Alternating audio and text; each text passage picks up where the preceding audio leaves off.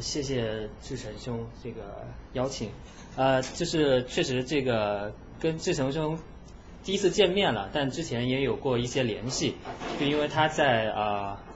呃 Michigan 读书的时候也开创了在那边的做了这边那个呃周末的沙龙的活动，啊，我觉得特别好，我也去 Michigan 讲过一次，当然当时讲的是我所知道的呃南方系。呃，就是这个所谓的南方报系了，但是因为纽约已经有了一个南方系了，就是这个张哲，就是我的前前同事张哲已经来这边讲过这个南方周末的一些事情，所以我就啊不再以这个这个事情为主题了。但是当等会儿大家如果有什么别的，就是关于南方系啊，或者关于中国的新闻媒体啊，或者中国政治啊，或者什么其他各方面的问题都可以再讨论了。所以我也就是在这个题目后面加了一个 及其他。对，当然我们先讨论的这个这个是这个中国人民老朋友，我最近出的这个书，呃，而且就是后来我今年年初的时候，我也在，因为我现在在 Madison 读书，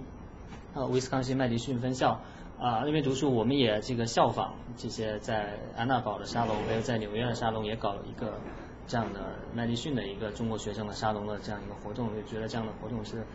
非常好的，应该在这个发扬光大的。呃，那我。我先自我介绍一下吧，我是零四年在北进的北大读的新闻，然后在北大读了六年，就是在读了四年的本科，两年的硕士，啊，然后一零年毕业之后就在南方周末工作做啊时政记者，那做了三年的时间，然后去年到美国来读书，读的是传播学的博士，啊，就基本上是走上不归路了，就是告别这个。告别这个记者媒体专业的生涯，就是做转到做学术研究方面来，啊，然后我马上今年八月中旬的时候会搬到费城来，因为我要转学到宾大的这个传播学院来继续读我的这个博士，所以之后跟大家见面就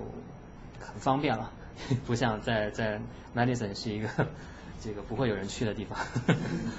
对，所以呃呃，所以。那我之前在南方中国做记者的时候呢，就写了一篇报道，是二零一一年的时候，二零一一年初的时候写了一篇报道，就是关于这个中国人民老朋友的。等会我也会详细说一下。那我写了这篇报道出来之后，就有这个人民日报出版社的一个编辑联系到我说有没有把这个报道扩充成一本书。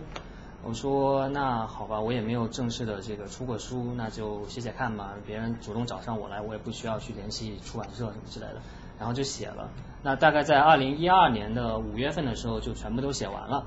但是直到 今年的四五月份的时候，这本书才刚刚出来，因为这个中间因为涉及到所谓的这个外交政策的原因，所以属于这个出版社必须这个拿到上面去送审的所谓的重大选题，所以，所以虽然虽然虽然我自己写的非常的小心，非常的自我审查了，但是因为这个话题本身。就是属于这个所谓的重大选题，所以就没有办法，只能拿去送审。那中国送审呢，其实又没有一个说明确说有一个机构就叫做审查部或者什么之类的，所以你还是得自己去找啊，这个所谓的这个有权威性的人。所以可能出版社的人最后找了一个外交部的人吧，看过之后，然后略做了一些修改，其实并没有删除什么太多的内容，因为我自己本身已经很自我审查了。那后来就反正折腾了很久，终于出了，再加上这个。人民日报出版社啊，听上去好像挺牛的，但实际上是一个比较弱的或者特别传统的这种事业单位，所以在各种这个啊呃市场运作呀各个方面是都是比较落后的，所以这个书的这个出版周期也比较长。那这个也很感谢 这个志成兄，这个这是我第一次摸到这本书，因为我已经在美国了。这本书出的时候，今年四五月份出的时候，所以我一直都还没没没有摸到过这本书。这个确实跟我在网上看到的一样丑。对，因为这个后来他都把这个这个就这个出版社把这个交给了上海一个图书公司，叫读客图书的这么图书公司去做后期的包装啊，这个啊市场什么之类的。所以这个封面设计呢，我也没有说太多的，我就让他们改了几个字什么之类的。因为我后来也拖了这么长时间，我也是想赶紧出来，所以他们爱设计成什么样就 就什么样吧。对，然后对，然后然后这个他很过分的把每一张标题前面都加了个熊猫。这个这个这个熊猫就是这个读客图书的他自己的 logo 了。呃，好吧，所以就对，所以这本书呢，呃，就本来如果两年前出的话，我还是很想这个。很很很仔细的推一推这本书了，但是其实已经过了两年，现在我自己个人生活的重心也转到这个学术研究上来了来了，所以我就也，比如说今年暑假，别人说你是不是应该回去搞一个签售啊 什么之类的，没有也也也就不不不回去了，然后我自己也并没有说是去去买很多的书了，因为在美国买国内的书也不太方便啊，好像京东可以买，但是很很贵了，因为这本书可能你在当当在国内买就二十多块钱。在京东的国内买二十多块钱，但是在你可以在京东的国际版买到，可能要十刀，就就还是肯定比在国内买要贵挺多的了。但是这本书本身呢，呃，因为这本书出来之后，看来可能是这个这个话题比较引人感兴趣吧，所以还是有挺多的一些记者，特别是外媒的记者，像呃《华尔街日报》的，还有这个《纽约时报》中文网的。以及还有一什么香港大公报啊什么之类的，可能特别是外媒的记者对这个话题比较感兴趣。然后，因为它确实是涉及到一些外交政策的事情，所以有一些东西还是我想还是值得分享过来说的。所以正好这个时机，那我就想今天的这个主题就先定为这个，我可以讲一讲我这本书的主要内容，这样大家就不用买这本书了。当然，如果觉得好的话，应该推荐朋友来买。然后，呃。介绍完这个之后呢，可能我们讨论一下这个，然后可以再讨论一下呃其他的这个一些话题。嗯，对这个这个志成兄这个报名表设计的很好啊，就是还让大家回答了一下，你知道哪你你所知道的中国人民老朋友哪些，然后我就把大家答案都全都弄到一起来了。呃，就是确实其实准确率还很高的，蛮蛮高的。除了说有一些答非所问的，就是呃列了很多国家的名字，我就。就也可以理解吧，你说这些国家的元首是中国人民老朋友，也也也说得通了。就是，但是呢，中间我想大部分都还是的，就是，但有一些不是的。那我们可以从前面看，呃，朝鲜就略过了，基辛格肯定是的，基辛格是一个非常重要的一个老朋友，西哈努克也是非常重要的老朋友啊。铁托，据我所知应该不是的，所以我就把它划掉了。就。呃，铁托不是，是因为他其实后来他曾经曾经毛泽东是很欣赏或者说觉得跟铁托的关系很好，但是这个时间很短，但呃很快这个毛泽东就跟这个铁托是有一种怎么说呢？啊，要要决裂的这种态度，因为那是因为铁托他这个呃南斯拉夫他是跟这个斯大林的这个政策是有很多不同，他是要不。不甘心于成为一个苏联的附庸的一个角色的。那当时中国新中国刚成立的时候，毛泽东是想要很想啊避免斯大林起戒心，因为他是需要斯大林的很大的很多的帮忙，所以他实际上是表现出是一个对铁托是一个呃一个一个决裂的一个一种态度，所以他后来就一直没有并没有被列入这个老朋友的这个名单里面去了。啊，而且还有提到一点，就是说可能有挺多人认为说苏联应该有挺多老朋友了，但是在这个里面啊，有一点就是说啊，苏联的人其实很多是被称为兄弟的，那兄弟其实是比老朋友、比朋友更近一层、更亲密一层的这种关系，而且你得是这个社会主义阵营里面的这种兄弟，所以啊，这个也是为什么苏联那边基本上没有看到什么老朋友这个称呼的一个原因了。那后面。呃，福田康夫在我的那个统计里面是没有，但是我看了一下最近的一些报道里面还是有提到的。啊，埃德加斯诺肯定是一个非常重要的了，然后后面萨马兰奇，然后基本上这个重合率都蛮高的，这提到这些名字。那可能到后面就出现了这个呃卡扎菲，啊，这个怎么歪掉了？我不知道，这个我应该是画掉几个卡扎菲的哈。然后这个呃。卡扎菲这个他确实不是，其实卡扎菲也是我写最早可以说是写《南方中文天》报道的缘由，也是那所以也就后来有这本书的一个缘由了。因为我这篇报道是在二零一一年的年初二三月份写的，当时正好是这个阿拉伯之春的时候，阿拉伯之春的时候，那个啊穆巴拉克和卡扎菲都相继倒台了，然后网上就流传一个段子是说这个这个。是现在世界上有三种这个濒危生物，什么啊大熊猫、金丝猴和这个中国人民老朋友。这其实这样一个段子在网上流传很广的。那其实我当时写这篇报道的原因就是说，来看一下说这个这个段子到底属不属实吧。那这个段子本身它当然有很多的幽默和智慧在里面了，因为它好像在说这个中国人老朋友都是像这个穆巴拉克和卡扎菲这样的一个独裁者的这样一个角色。那实际上我发现对这个事情的研究就会发现啊事情比这个我们想象的要复杂很多，因为我我研究的方法呢其实就是用这个人民日报的这个资料库。那人民日报有一个很好的一个图文的一个数据库，这里面其实可以挖出来很多东西来来来来做研究的。那它是一九四六年至今的所有的这个全文图文的数据库，那我就用这个数据库在里面搜索中文老朋友，实际上是非常原始手工的一个 一个方法了。那然后出来可能有一千多条有有效的这样一个信息，那我就一个一个点开看，它里面说的这个老朋友到底是谁，然后这个老朋友是哪个国家的人，他是干嘛的，他为什么就成了中国人老朋友，以及他成了老朋友之后可能。是会有一些报道说他来中国了，就接到就受到了很这个高规的高规格的接待啊什么之类的。那我最后就利用这个人民日报的数据库统计出来了这样一个老朋友的一个名单。那在这个名单上是没有卡扎菲的了。那所以当时我的这个在南国中国的编辑，国际版的编辑叫郭丽，那他当时很很。就建议这这个呃报道的名字标题大标题就叫做卡扎菲不是中国人民的老朋友。那其实这是一个非常非常好的标题，因为当时正好是阿拉伯之春的时候，我们又没法因为禁令的原因，我们没有办没有办法对这个阿拉伯之春做直接的报道。但这个东西它又是跟这个话题有关，它又是大家非常关心又很误解的一个话题。那实际上从某种程度来说，也是帮党来澄清 一些问题的一个事情。但是可惜，当时我们那个主编，也就是在这个南方周末事件中这个频繁出出镜的一个叫黄灿的这个主编，他这个把这个东西给否掉了，而且把文章中的我左所提到了卡扎菲不是中国老朋友也给删掉了。这个是一个一个插曲了。那么卡扎菲不是中国老朋友，是因为他其实应该可以说是台湾人民的老朋友。那他之前一直是跟这个台湾建交的，那后来这个很。就是比一些他周围其他国家更晚跟中国建交，那跟中国建交之后呢，啊，他也不断的会跟台湾那边有一些这个一个一个眉来眼去的关系吧。那后来有一个呃，后来曾经有一个外交部的一个司长接受一个非洲的一个一个一个记者采访的时候，也提到了这个问题，就是说，他说这个卡扎菲并不是中国人老朋友，他啊其实是西方某些国家的座上宾，他其实是这么说的。那他其实。跟这个后面复杂的这个国际国际形势是有关系的。那呃，我们再往后看，这个其实后面很多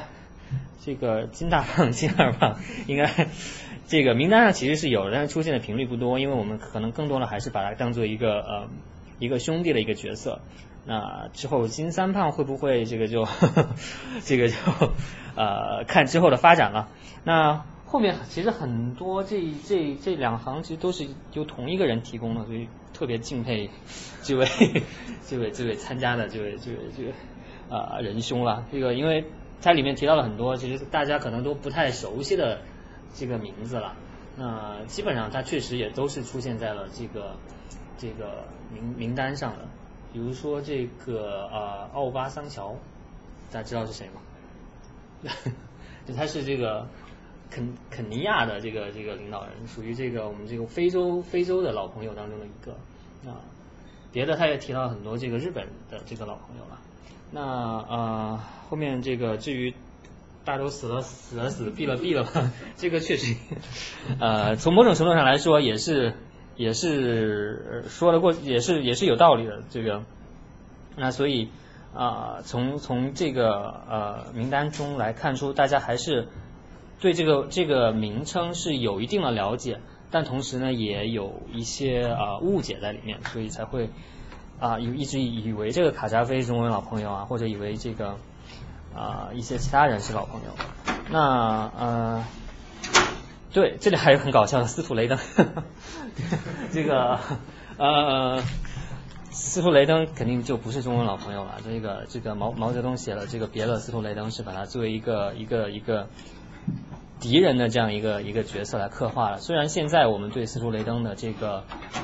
啊看法有所转变，但是还没有到这个老朋友的地步。但虽然我说，如果说真心来说，他确实应该是中文老朋友，因为他现在北大在的那块地方原来是这个啊燕京大学的这个校园。燕京大学之所以有这块校园，也就是因为司徒雷登当时在当燕京大学校长，然后来找到了这样一块很好的地方，来成了这个校园。所以说这个没有司徒雷登就就没有现在的北大校园了。那这个是另外一个啊话题了。那，这个是很搞笑，就是我在这个亚马逊亚马逊上面的一个 一个截图，确我不知道为什么，就是他经为什么这经常购买的是这个独裁者手册，我不知道是真的呢，还是我相信这还是用大数据算出来的这个 这个这样一个呃一个结果吧，那可能呃这或或许也是代表了大家的一个对老朋友的一个一个看法，就是说。或许中国老朋友大多数都是这种独裁者，啊，这某种程度上来说是真的，但是实际上要比这个啊简单的这样一个独裁者这样一个标签要复杂很多。我在后面会具体提到。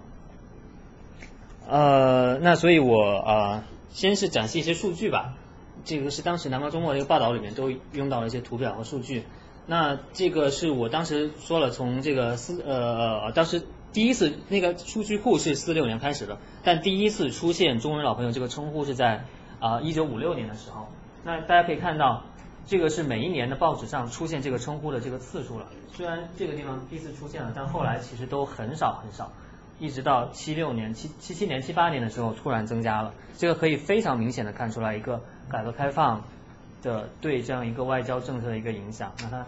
呃，改革开放初期，那从七十年代的时候，也是一个纷纷建交的一个高潮了。那当时所以这个地方出现了一个顶峰。那后来在八五年的时候，可能也是继续吧，这个呃改革开放的一个一个呃需要这个国际友人来支持。那这样后来呢，在九零年的时候又出现了一个高峰。那当时在报纸上登的是这个国际友人帮助开拓外交新局面，这个其实是话中有话了，也 是因为不能直说，因为九零年的时候嘛，因为八九事件、六四事件之后。这个中国在这个国际上是很受孤立的一个状态。那当时需要一些曾经跟中国关系挺好的这样一些老朋友来帮助这个所谓的开拓外交新局面，来帮助中国重新这个改变这个被被国际社会孤立的这样一个这样一个态势。所以这个也是为什么九零年的时候出现特别多这个当时特别多的报道就提到说。啊，中国人老朋友某某某坚坚定的支持中国的这个 改革开放事业，或者坚定的支持中国共产党什么之类的，看上去很无厘头了，但实际上指指的都是跟当时的这个社会国际背景很有关系的。那最后一个高峰就是在九七年的时候了。这个九七年的时候是我，因为我具体每一篇都看了，所以确实九七年为什么出现，就是因为有两件大事，就是邓小平逝世和这个香港回归。那基本上这些老朋友出现都是因为他发来了唁电或者是贺电，对 对这这这当时一些非常密集的出现，这也是为什么出现高峰。那后来其实大家看到就很少了。我当时这个报道是一一年年初写的，所以是统计到一零年。那我也没有再统计近三年的情况，但我想应该不会特别多，因为当时在一一年三月份写的，前三个月基本上都没有出现这个名字。所以确实，这个后面也会提到说，是不是这样一个称呼就会就此啊，随着一些人死的死，毙的毙，这个称呼就就就没有了。这个也是一个可以可以可以猜测和探讨的问题了。呃，那这个是另外一个统计，就是哪个国家的老朋友最多？那其实可能会出出很多人的意料的是，日本是最多的，而且比其他的国家多出很多。就是有啊，六百零一个人里面有一百一十一个都是日本人，那他他们大多数都是在这个中日恢复建交的时候，来在里面起到一些非常重要的这个穿针引线作用的这样一些人，以及一大批的日本首相啊，对，那第二是美国，啊，也是这个美国人就比较多样一点了，不光是这个啊中美建交的时候，后来也因为美国是一个世界霸主的地位嘛，所以他也有一些。国际组织啊，或者是做呃呃做经贸方面的人，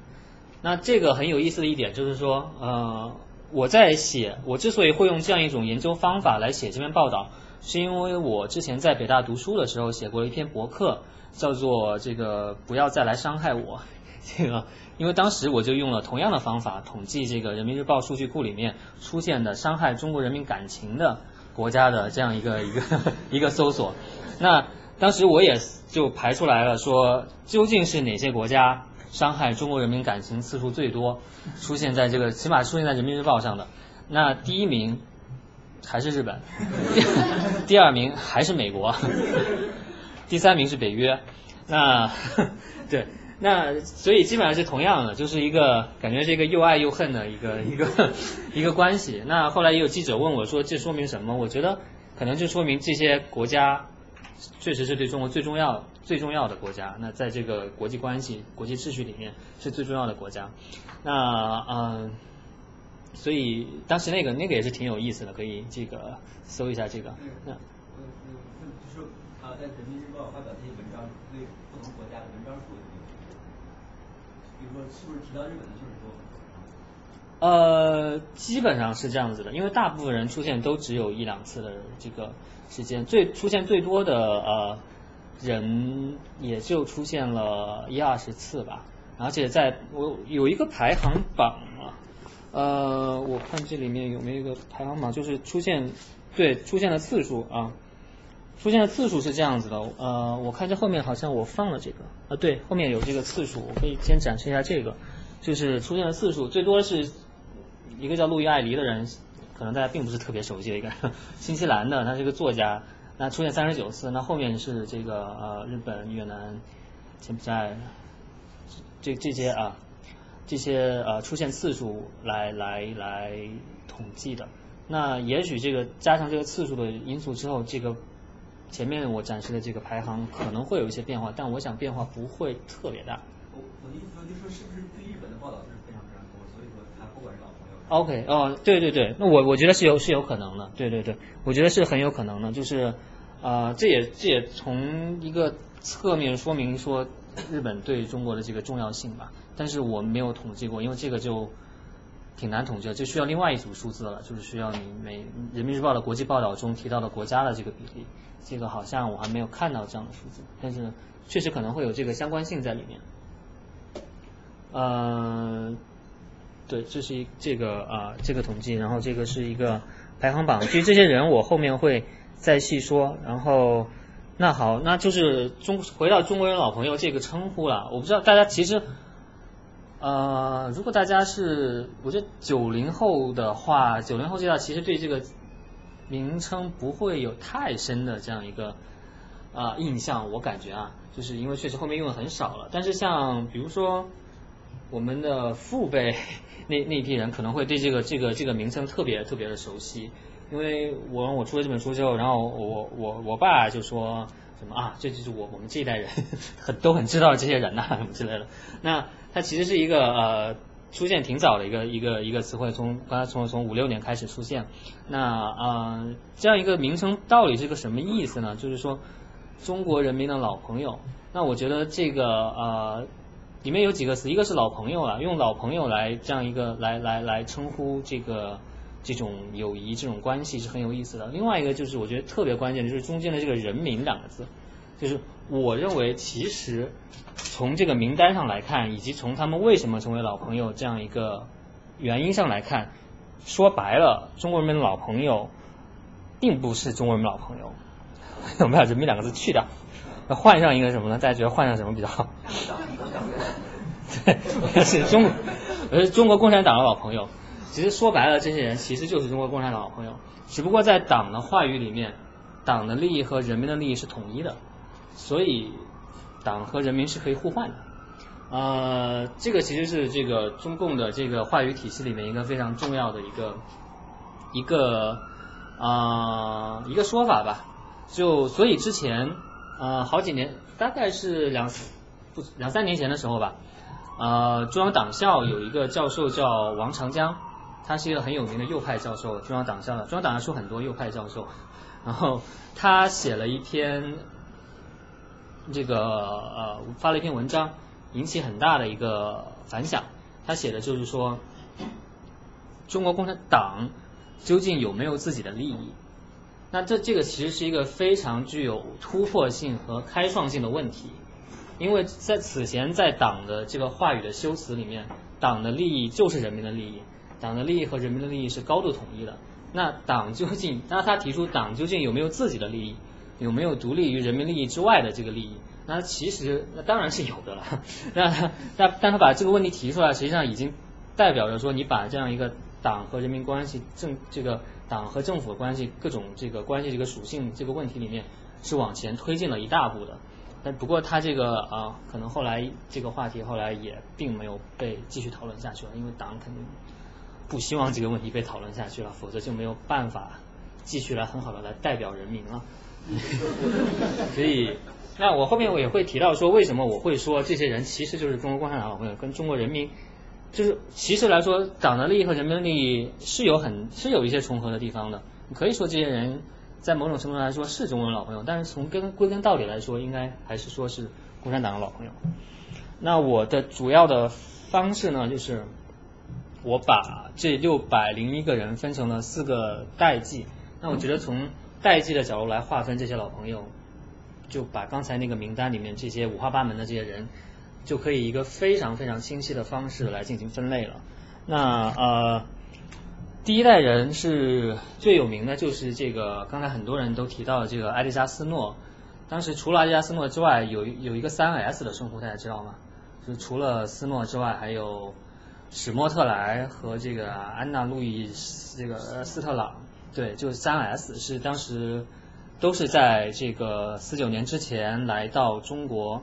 来报道中共的这样一个抗日以及这个革命的这样一些活动的记者。那记者是当时非常重要的一批第一批老朋友，中间很多人都是记者，包括那个刚才提到这个路易艾迪这个新西兰作家也是。那他其实是到中国，大家想，其实当时中国是在这个啊国民党的统治之下，所以当时国民党是执政党。共产党只是一个地下党、革命党。那当时他们要想报道共产党的活动，实际上是被国民党的新闻封锁的。那他当时实际上是一个突破了国民党的新闻封锁，到达延安或者是到达这个呃其他的地方来报道这个中共所做的事情。然后而且他们是外国人，所以他们把中共所做的事情让全世界都知道。那实际上是一个呃对中共来说是一个对外。宣传、对外推广、对外树立形象的，帮他们树立形象的一批人。那所以非常容易理解为什么这样一批人是非常重要的。包括还有一个呃著名的纪录片导演叫伊文斯的这个荷兰人，他也是当时那一批老朋友当中的一个。他当时还带了一部摄影机到这个延安，然后好像这这这个摄影机就拍拍下来当最初的一些抗战的一些画面之类的，就共产党抗战的一些画面。所以啊，后来他也是一直被这个这个中国这方面是很大力的去去去宣传的。呃，还有一批人就是在这个，还有一批人就是医生。当时斯诺是最早进这个去到延安、去到这个革命根据地的这个外国记者。他当然是跟另外一个人一起去的，那个人是一个医生，他的中文名叫啊马海德，啊。马海德医生和斯诺一起去，那斯诺因为是记者，所以他采访完了之后就又出来了。但是医生呢，马海德医生就一直留在那了。后来他一直成为这个八路军的什么卫生总顾问啊，然后在红军的这个这个这个总顾问啦，然后还曾经当过毛泽东的私人医生啊什么之类的。那他在四九年之后也就第一时间加入了中国国籍。那之后呢，他并没有说。他可以是本来可以在卫生部当一个闲当一个非常优越的一个职位，但他实际上是到又下到基层去做这个消灭这个麻风病和性病的这样一些工作里面去了。所以他是一个非常一个怎么说一个带有理想主义色彩的一个人吧。他是啊，所以我觉得其实第一批人在这四代老友里面，我觉得第一批人是最纯正的，也是。真正的说带有理想主义的这样一种情怀过来了，因为他们过来，刚才说了，他需要突破封锁，需要去在这个战战场上这样一个呃来躲避炮火呀，然后啊，而且当时中共是很弱小的，当时可能很多人都不会预料到说中共能够这个最后在四九年建国，然后以及到现在成这样，然后呃这是第一代老朋友，所以。记者和医生是这第一代老朋友的这个代表人物。那以及还有一些可能当时美国在二战的时候，美国也有一些啊军人到中国的这个战场上来帮忙了，所以也有一些啊美国的这样一些军人。那第二批老朋友就是在一九四九年之后了，四九年之后马上就是这个进入了冷战的这样一个时代里面，所以那当时判断老朋友标准呢，就是在国际舞台上能不能做到同声相应、同气相求。那这个时候大多就是社会主义阵营和第三世界国家领导人，最最典型的就是这个西哈努克的亲王，呃，那 所以我觉得从这样一个第二批、第一批、第二批，大家可以看出来说，第一批他也就是说来帮助了共产党的抗战，来帮助了这个共产党的从某种程度上叫做外宣吧。那第二批人的话，那他其实就是帮助这个中共建立之后，在这个国际舞台上能够有一些啊盟友，能够啊能够做到这样一个在当时这个冷战的这个国际局势之下，能够做到不被完全孤立。那所以这样一批。这样一批人基本上都是这些国家的元首了，呃，其中很多都是都是这个非洲人了，因为当时我们很大一部分都是这个啊从非洲来寻找老朋友，包括最后所谓的非洲朋友把我们抬进了联合国啊，这也是非常非常 非常流行的一个说法。那啊第三批老朋友，我觉得主要就是中刚才提到的日本人和美国人了。那一九七二年是一个很代表性的年份，这一年中日建交了。然后以及基辛格秘密访华，那这样一个呃七十年代整个七十年代非常标志性的外交事件就是中日中美以及中国和西方很多国家恢复建交。那在这个建交过程中，就有另外一批第三我所说我所说的这个第三代老友的出现。那这第三代老友就会比第二代老友更加多元化一点。他不光是国家元首，那当然包括国家元首了，比如说尼克松。尼克松在美国是一个很臭名昭著的总统，大家都很讨厌他，因为水门事件以及各种丑闻。那但是在这个中国，尼克松是一直有很好的声誉，起码我觉得是是这样子的。那其实更多就是因为他当时在这个啊中美恢复建交的这个过程中起到了非常重要的作用。那不光是包括这些国家元首，也包括啊民间的人，因为。中美和中日建交其实都是遵循着同样一个路径，先是这个民间开始接触，那民间的接触可能包括我们很耳熟能详的乒乓外交啊，中美的乒乓外交。那相对应的中日有一个叫做芭蕾外交的，就日本有一个叫清水正夫的人夫妇，那他有一个叫做啊松山芭蕾舞团的这样一个呃剧团，那他当时是民间来中国演出。然后，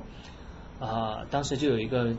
这个呃，因为当时在一个呃没有建交的情况下，一个民间的来演出，一方面并不是特别敏感，另外一方面它其实也有很大的象征意义的。那所以之后后来不管是呃张泽民啊、胡锦涛啊去这个日本访问的时候，很多很很多时候基本上都会去这个跟这个清水正夫夫妇见面。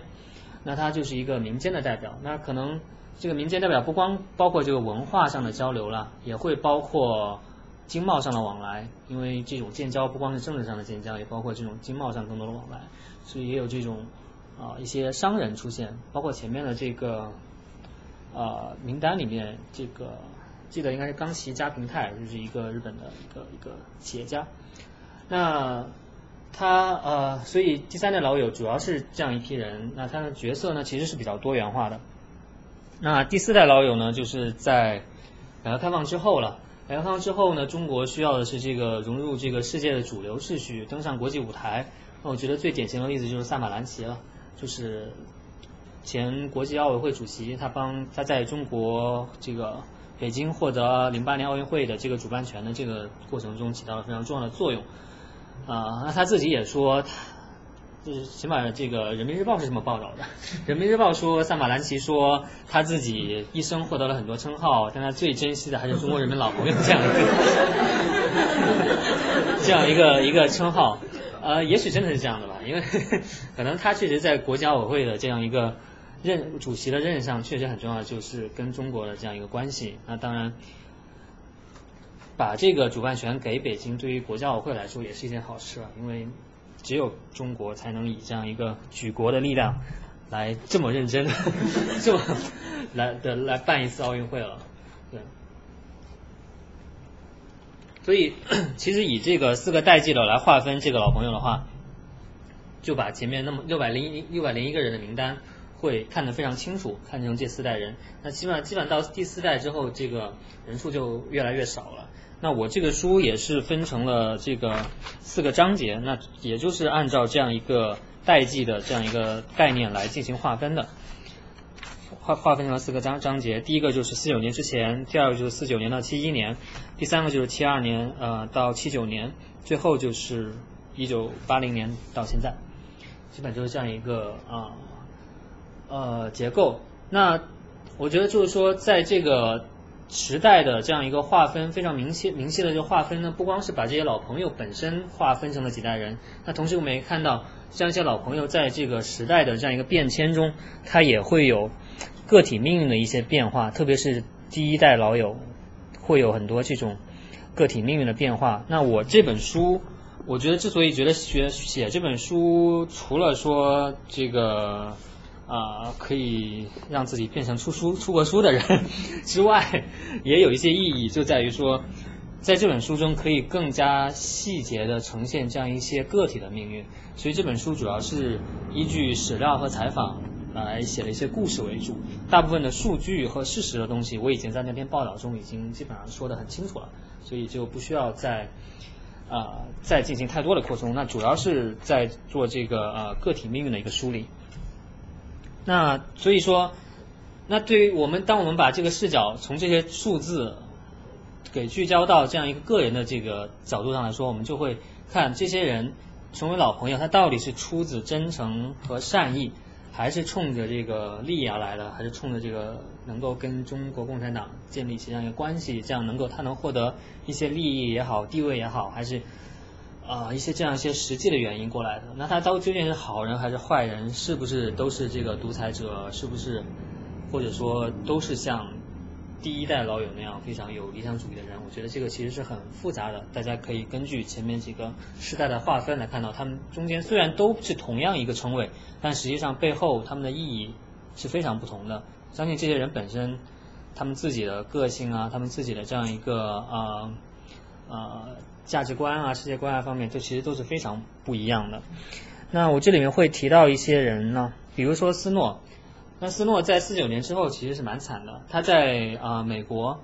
是成为这个麦卡锡主义的重点攻击的对象了，因为你是第一个去跟中国共产党接触的外国记者，那你是不是被他们收买了？你是不是这个是一个潜在的赤色赤色分子，在这个在美国？那他在美国是经常被调查，怀疑是间谍，中共的间谍之类，因为他跟毛泽东之类的啊，中共领导也有非常密切的关关系。那实际上，但是在曾经有一段时间呢，他在中国也成为成为一个不受欢迎的人。那这个原因就跟我前面提到的这个铁托的事情有关系了，就是因为我刚才说到了铁托啊，他是一个不愿意这个啊。在这样一个呃受这个苏联斯大林的控制的一个人，他是觉得他会对斯大林的一些政策提出一些怀疑、一些质疑。那这个时候，但是对于刚刚见证的这个中共来说，他需要的是获得斯大林的一个信任，他需要这个让斯大林认为毛泽东不是铁托一样的人，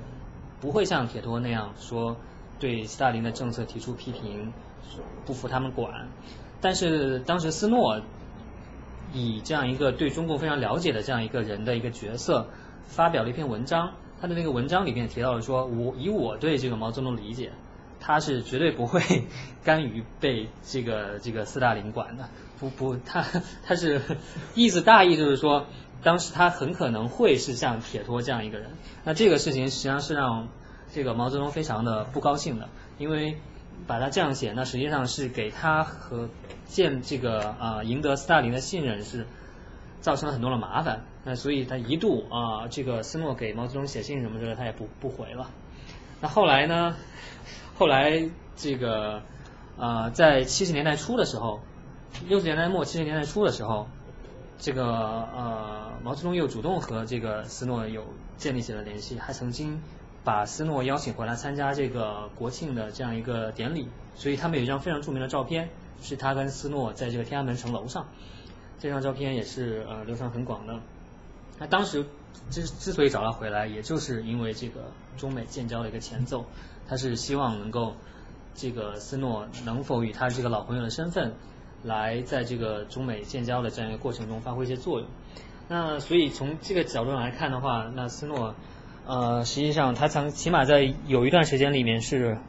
活得非常的啊怎么说，就是在两边不讨好吧。不过他最后还是他最后去世的时候还是受到了很多的待遇。他是在应该是在瑞士去世的。当时呃中国这边派了很多的这个派了一个很很精的一个医疗队飞到瑞士去，然后来来来帮忙做抢救啊什么之类。特别是当时之前他在中国国内的一些革命年代结识的一些老朋友，比如像黄华啊之类的。那当时还是在他死的时候还是啊。有一个挺挺高的一个待遇，但是相对来说，史莫特莱这另外一个 S，他的境遇就比较悲惨了。他啊去世的挺早的，应该是在五五十年代的时候就就就去世了。当时他呃也是从这个这个呃中国做完采访之后回回到了美国，但是在这个四九年建国之后，他很想就马上回到中国来，因为他史沫特莱跟朱德的私人关系非常好。呃，他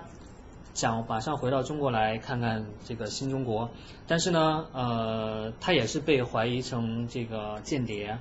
所以不准他出国。最后是一个呃，曾经在这个罗斯福的这样一个内阁里面当过内政部长的一个人，帮助他获得了一个护照，因为他是不他是不被允许获得护照的，但他拿着这个护照呢，只能去到。英国，呃，以及英国的领地，但是呢，不包括香港，所以其实就是还是不让他到这个这个这个呃中国来。当时他想，反正那我先去英国再说。那他在英国就啊继续写他的这个呃朱德的传记。那但是他的身体恶化的很快，所以他也最后也并没有完全完成这个传记，也没有。实现到中国来的这样一个愿望，就客死他乡了。那当时在这样一个个体的命运，在这样一个呃国际形势中，还是蛮让令人唏嘘的。那还有一批人很有意思的就是，我称为这个外国遗老的这样一一批人。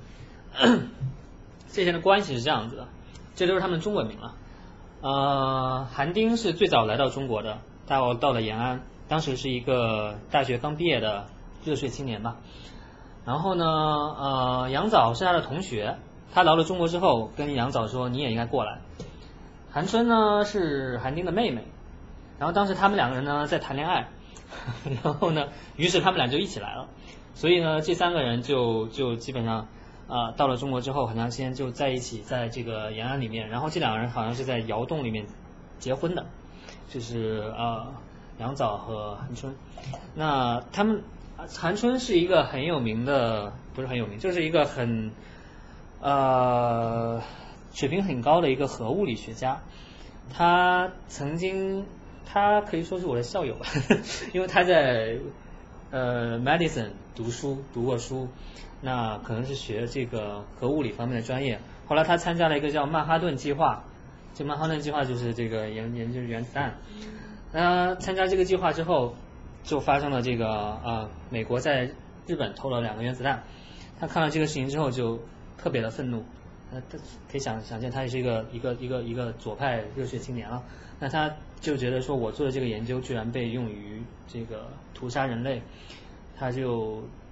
对这个非常失望，他就离开了这个核物理学界，也离开了当时正好那个韩丁和杨早来中国，他就一起来到了中国，所以后来曾经有人怀疑说韩春。是不是在这个中国研发原子弹的时候，他提供了什么机密材料什么之类的？那实际上从史料中来看，这个基本上不太可能了。他到中国来之后就完，他他自己也是非常就不想再碰核物理这一块了。他到中国来就搞一些农业，这个培育优质的这个羊啊牛啊之类的这个事情，在在这个大草原上生活了很久。所以嗯，那杨和平是他们俩的孩子。呃，他们两个孩子对，然后他好像杨和平现在在对外经贸大学有一个教职在那儿，但反正这几个人为什么说他们是外国遗老呢？因为他们想就我刚才介绍这个故事背景，大家知道他们是以一个西方左派青年的这样一个角色来到了中国来支持共产主义事业，那他也许在这个呃后来在毛时代在文革当中，他们可能会对中国的这样一个。共产主义事业的建设产生一些怀疑，但起码仍然是走在共产主义的这样一个道路上。但是在改革开放之后，中国虽然说所谓的中国特色社会主义，其实基本上就已经不是社会主义了，其实基本上是资本主义了。那他他们他们这些人，他们这些所谓的这个外国遗老，实际上是非常不理解或者说不能接受这样一种转向的。他们会觉得自己仍然是活在这个毛泽东时代，非常怀念这个毛泽东时代。那像韩丁是一个挺有名的，可以说是经济学家或者作家。他写了，呃，他原来写了一本书叫《翻身》，写的就是一个一个一个农村里面的人在啊，可能是土改吧，这期间的一个一个一个呃一个翻身做主的一个经历。他后来又写了一本书叫《身翻》，对，那重再重新回到了那个村。就是他的这这两本书里面都非常鲜明的，就是一个啊啊提倡这样一个共产主义的道路的这样一个一个一个思想，所以他后来他一直是他一直在中国生活了，但在改革开放之后，他们的这个生活肯定也是呃对周围的这些变化不理解啊，然后呃就是一个特别遗老的这样的角色，就比如说会觉得说。呃，很多事情都是美帝国主义的阴谋啦，然后 这个这个坚决不要去碰什么股票市场啊这样的一些事情，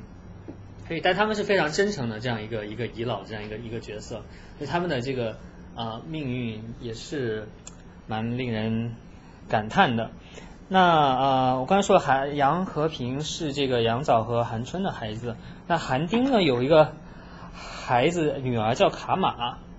呃，卡玛也是一个 很重要的人，也许你并不知道这个人，但你应该看过他的，他是个纪录片导演，他拍了很著著名的纪录片叫《天安门》。嗯，对，就是基本上就我们所有人，大部分人了解六四事件看的这个 电影，基本上就是他拍的那一部《天安门》。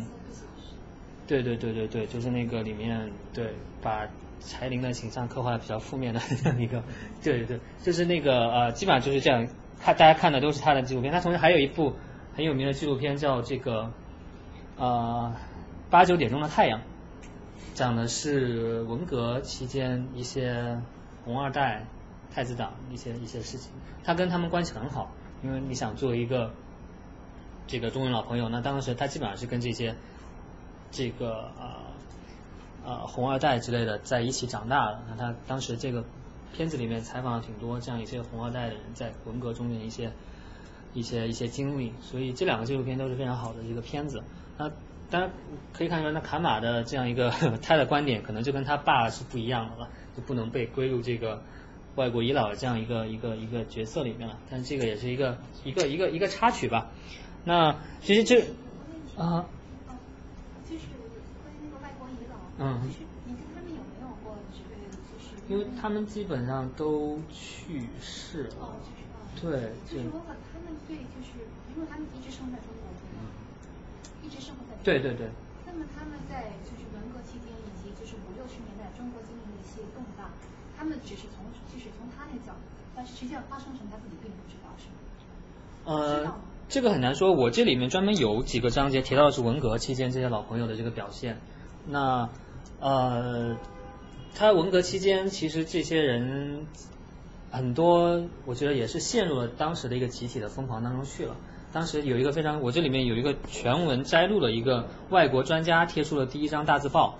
啊，他可能最早也是一些反对官僚，提出一些反对官僚主义啊这样一些一些一些主张，但他后来基本上也都是成立了一些叫做这个呃，我来看一下，叫做这个毛这个白求恩什么团什么之类的。这样一个呃，但他当时他们曾经短暂的陷入了疯狂，陷入了一个外国红卫兵的这样一个角色，但马上他们的境遇就急转直下了，因为他们是外国人，他们又被怀疑成间谍，他们很多人被抄家，包括我刚才提到那个马海德，就跟斯诺一起来的那个医生，一直留在中国，他家也被抄家，那所以他们的命运很快就就就就就急转直下了，所以我想他们对这个事情背后还是会有一些反思的吧，他们后来对这个。对，就是他的，可是他以后还是，嗯，对，对。我想他可能向往的是一个更是书本上的共产主义，而不是我们是实际中的一种，这个以后可以再谈。我觉得是对，对，确实是这样子的，确实是这样子的。因为他如果是一个理想主义者，应该最基本的这个线索应该是人道。他如果看到中国发生了什么事情，还还是跟他是站在一条线上，有点太不可思议。对的，对的，对的，对的。他包括他自己也遭遇了这样的遭遇，所以就，我想，不知道他们对这个文革是怎么归因的了，就是 这些事情。对对对对。就我在新闻街碰到一个，我不知道是不是杨和个子很高的大爷，大杨。应该是我，他在你说在哪儿？是吗？他不在，他不应该在北京那个什么。他家是好几个兄弟姐妹。啊对他，我据我所知，他应该是在北京，起码前几年是在北京生活的。对对对，对，这这些边这批人是很很很有意思的一批人了。那这边有一个数字，就是说，呃，文革初期全国有外国专家四百一十人，这外国专家里面有很大一部分就是这个中国人们就留下来的这样一批老朋友。那这批外国专家里面，以特务嫌疑。搜集情报、间谍活动等罪名拘留、逮捕、驱逐出境的有十七人，被审查批斗的有八人，使他们受到不应有的待遇和侵害什么之类的。对，然后里面还有一个叫做，有一个叫爱泼斯坦的人，他是个犹太人，他后来加入了中国国籍。那爱泼斯坦是也是个记者，那他当时也是很早到了延安，他当时就帮助新华社发出了第一条英文的消息。就是这么样一个人，那当时在文革里面被关了有五年的时间。对，这是一个这挺有意思一个段一个小的细节了，就是邓小平在这个爱泼斯坦的七十大寿生日宴聚会上问他说：“你在文革期间被关了几年？”爱泼斯坦说：“差不多有五年。”邓小平说：“那还不如我，我关了六年。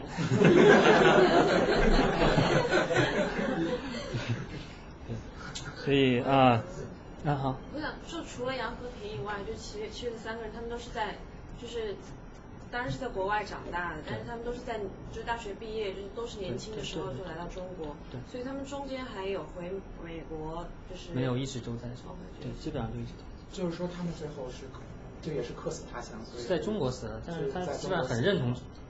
我觉得不算他乡了吧，他应该很认同中国了。你有做过统计，就是关于外国医疗里面，最后有多少回到美国，或者说有多少留在中国？因为据我所知，那个有那个谁应该是回到美国的，那个李，那个叫李敦白，我不知道您会不会把他算到外国遗老，因为他的政治观点可能跟这些遗老相比起来可能会更左一些，但是，不知道你怎么做。嗯，没有，但是我觉得确实是一个很很重要的一点吧，我就再再再再再再研究一下，对，谢谢。但是他们这边好像二代好多都回来回到美国，包括对对对，二代是回到，对对对，回来念书，对对对，留留留下来的。对对对对，所以这些人具体的故事都还是很有很有意思的，也是值得去继续去挖掘的。那还有一个，最后我还提到一个人，就是斯诺的遗孀洛伊斯。那呃，斯诺他有过呃两任的妻子，在四九年之前是另外是海伦斯诺，那后来他们四九年之后离婚了，然后他跟一个呃跟跟洛伊斯结婚了，那呃提到他是因为说，因为他是斯诺的遗孀了，他所以他在这个中国也受到很高的待遇，那他想他会经常到中国来访问，然后中国基本上也会有很高级别的官员来接待他，然后给他安排游玩啊什么之类的。那当时后来在六四事件发生了之后，那个呃路易斯非常的震惊吧，他想说他说呃他试图利用自己跟这个中共高层官员的一个渠道，说去表达自己的这个抗议呀之类的，但实际上是没什么用啊，就是 可能有比他更亲密的人表达抗议都都都没有什么效果。那呃他除了表达这个自己的这样一个看法之外呢，他还这个呃。这个妻子做了一些事情，他他了解到这个呃，他了解到有一个呃，他了解到有个人叫丁子霖，嗯，他做了一个叫天安门母亲的一个一个组织，了解到这个组织，他觉得说他需要他应该来来来资助这样一个组织，他觉得这个组织是那就是在六四中遇难的这个孩子的母亲。这个父母这样一个一个组织，这个组织非常缺乏经费，那他就捐了一大笔钱，然后写了一封信给丁子霖，但是呢，呃，这封信和钱都没有到达丁子霖那都被中共给截留下来了。呃，他后来有一次，他是专门到这个偷偷的到到到中国来，就来想到人大去跟丁子霖见面，但是也就一直被。拦在门外，也最后没有建成，所以这个也是一个呃挺让人唏嘘的故事吧。所以我在序言里面提到了说呃，当然这个故事我就没法写到这个里面来了，因 为因为我要在国内出的话就没有，所以我在里面非常非常隐晦的提了一句说啊，这一大段话是这么说的：说中国人民老朋友并不能称为，并不能被视为一种语带贬义的称呼。当然也不也不必然带有褒义了。被列入老友名单的人，并不等于现存秩序的死忠脑残粉，也不等于等于被利益收买的人。事实上，相当多的老朋友，特别是第一代的老朋友，都曾公开批评过党和政府。有的直接在毛泽东面前表示反感个人崇拜，有的在改革开放年代怀念计划经济时代。有的则始终关心着中国人的公民权利。其实我最后说的就是他。OK，就对我就人权都没敢用，就写的是中国人的公民权利。对，所以这个呃，对，所以，但这里面还后面还有一个对他的评价，确实就刚才您提到的这个呃人道主义的这个，确实是，就是有一个呃斯诺的传记记者对斯诺的评价是说。尽管中国和三十三十年代的世界的可悲状况使得斯诺变得比较激进，但是这一过程并没有取代，而是进一步加强了他固有的自由主义、人道主义、个人主义的内在冲动。所以基本上也可以来看看到这个斯诺本身它的这个价值是一个什么样的构成。所以深入到这些，如果我不写这些这本书，不去深入的了解背后的这些。人物的命运的话，可能我也就啊对这些个体命运的这个故事也不会那么去了解，所以去了解之后就会发现，确实在这个个体命运这一块还是有非常非常多的值得挖掘的东西。那 再上升到一个比较这个，因为最出了之后接受一些记者采访，然后都会提到说，那这样一个中国外交的语汇是不是会逐渐的消失？那么从刚才这个直线图折线图上来看。可能确实是这样子的，会用的越来越少了。呃，但是至于说，那那它为什么会越来越少？我觉得就是说，可能中国的外交这样这样一个秩序，我我不是学外交的，所以我我我可能是一个门外汉门外汉的观察。我觉得说，它会融入这个既有的这样一个外交秩序里面去，它会尽量更少的用之前毛泽东时代可能大量使用的这样一些非常具有中国特色的这样一些外交的语汇，包括老朋友啊，包括这个帝国主义啊。美国帝国主义往往吃惊不死的这样这样一些，这个毛泽东时代非常有意思的这样一些中国特色的外交语汇，可能会用的更少，而更多的用。有一个记者提到说，可能现在我们用伙伴关系这样非常多，那实际上伙伴关系并不是中国人发明，他直接从这个 partnership 直接翻译过来的，所以所以和是不是会更多的就运用说世界主流的这样一些词汇啊？我想还是这个从这个趋势来看还是会这样子的，但是。在某种程度来说，也许他仍然会坚持一些中国特色，特别是在这个习近平的治下，我觉得还是有很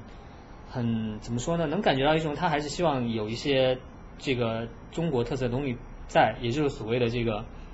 他提出的这个三个自信嘛，不知道大家有没有听说过？这个道路自信、理论自信和一个什么自信来着？对，制度自信。对，那既然我们有这样一个自信。的话，那我们是不是在我们的这个外交当中，也是也会有这样自己的这样一个一个一个理论自信，这样一个词词汇上的一个自信？我，所以我觉得也许它并不会那么快的就完全消失。呃，还有一点就是说，可能现在，呃，在我的研这个研究之后，也不断的有一些新的人被称为中国人老朋友了。但是你会发现，这些这些人民这些老朋友其实都是非常。我个人觉得挺无聊的，因为基本上都是国家元首了。那他之所以被称为老朋友，也就是因为我们要跟这个国家有一个很好的外交关系，所以成为老朋友。有个编辑问我说，最近这个可能去年吧，那个韩国的朴槿惠被称被习近平称为中中国人民老朋友。我觉得那可能就是一个例证，说现在的这样一个，可能更多的是把国家元首称为这样一个呃给这样一个称呼。那像国家元首中，可能朴槿惠因为他据说很懂中文啊，对中国文化很了解。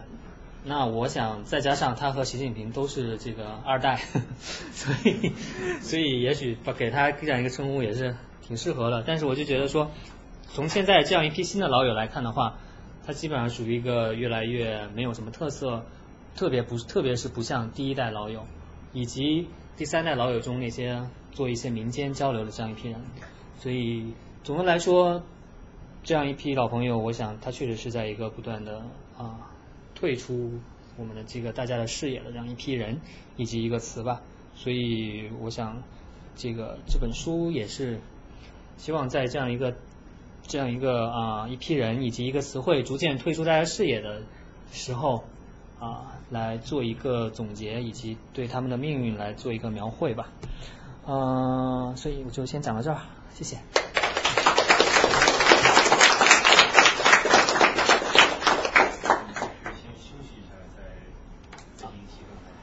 好啊，好啊，好啊，那就先休息一下。先休息。OK，好。大家如果想喝水或上洗手间的话，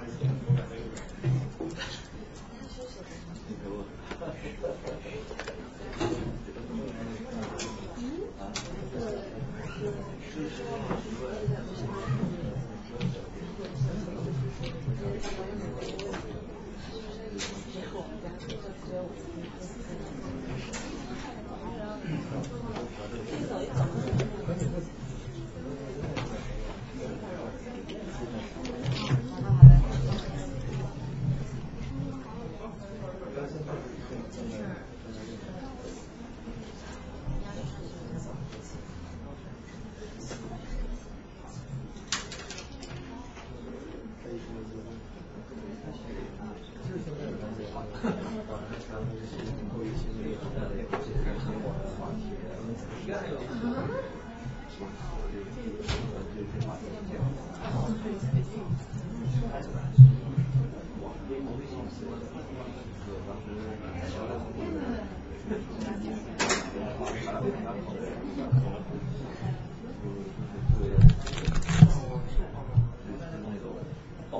这厕所在右边。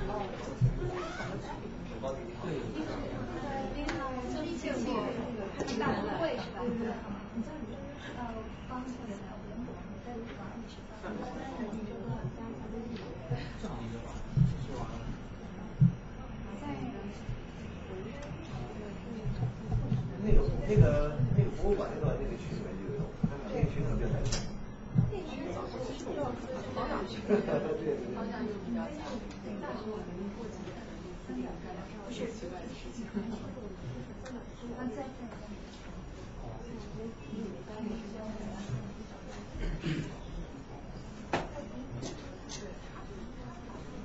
王姐你好。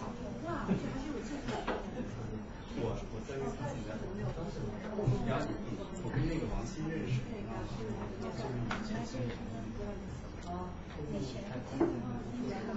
我去年参加的时候，每次就是说，就是我同学，好像是他是在那个在一个他们看一样，因为我是在一个国家发展史，发展史，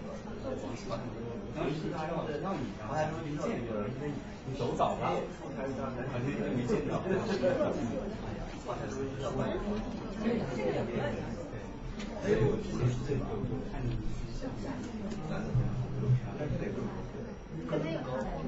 我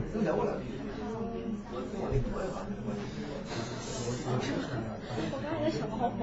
我觉得我这个人就是，就是吃点就饿，然后过一会儿就饱，吃点就饱，然后过一会儿就饿了，就是这种。你你你要感谢你。看跟我的一样不一样？哈哈哈哈哈。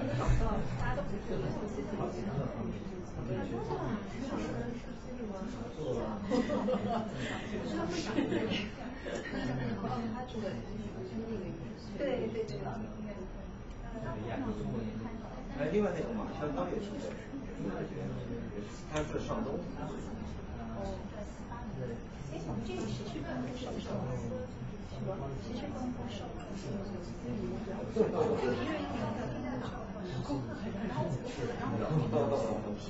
不是要实名吗？大概我的一个想法，因为昨天听我的大家的生活好的，挺悠闲的，是正儿八经的话，工程上还行吧，但是但是譬如说你周围大家都想接触一些不同的人，这样下来就会有点是机会太少。我觉得像你是可以搞这个，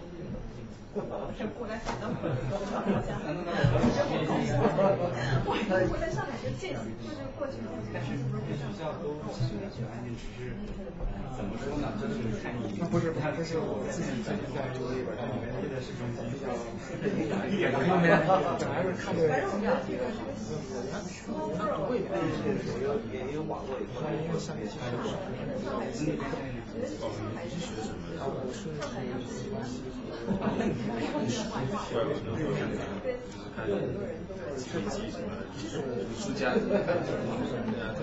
这个很好玩儿。这本书是那个是美是美国那个国家安全委员会原来的亚洲部的主管，他现在在砖厂教书，但是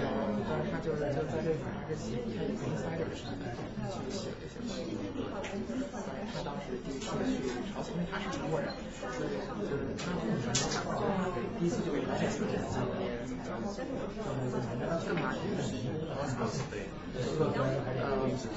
别人以。为这个国家所过不下去，但是他们当时也是好的，因为他所就是在别人眼中就是，别人眼中是好死好死，但是他，但是他的观点就是，他是觉得这个是那个不大说要对，他是 impossible，但是现在政府说的就是尽量把最后一根稻草放在背上，不让它掉，这稍微有点差，就是。就我不是很清楚北朝鲜的人多少。然后我今天看电影院看一个那个一个预告片，讲刺杀。啊，那个那个那个那个是就是 Seth Rogen 那个那个我看预告片，我看最好是这样，他那个是吧？美国现在主流民主和最早其实是朝鲜的抗议了。就是这样的，最早是韩国和朝鲜抗议，但是就是去呃做朝鲜就是做韩国半岛，做做朝鲜半岛研究的人的观点说，是很多朝鲜的抗议都不是朝鲜自己说的，都是韩国人说的。但这次最逗的是，朝鲜自己居然真的抗议。以前朝鲜有过很多抗议，但但其实不是真的。关于朝鲜的很多新闻，其实也是韩国的，然后他很大一部分他是不是制造制造话题？他是不是制造话题嘛？你，就比方说那个事儿，你记得那个金正恩前女友枪毙，这个事儿其实是有很多人造的假新闻。对，因为朝鲜什么出来的节目，他没有自己的新闻。这个因为他没有必要去澄，没有必要去澄清，他没有对外的一个，对外的对外的影响就是，我其实做这么多的事情，我还能够关注那，他。因为国内的人对外面的信息是有些差别的，关注是他们那边的。就是最近的这些，不过这个没有多大关系，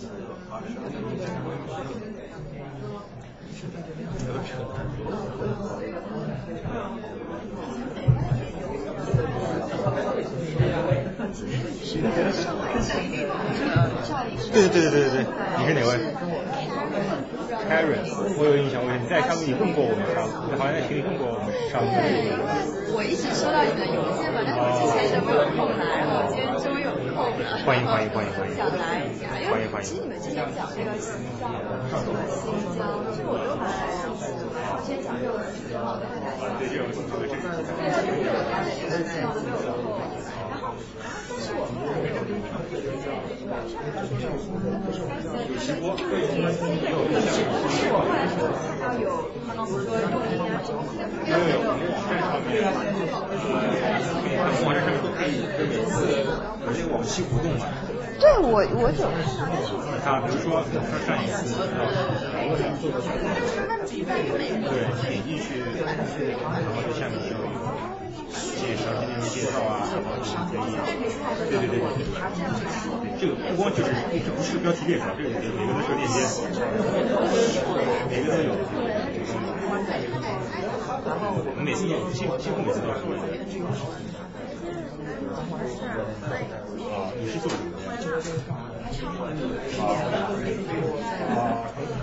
没有没有，那个是下周。欢迎。啊，对。两年没有，还不做两年。啊，今天跑之前说在哪？今天是不是跑之前跑那？啊啊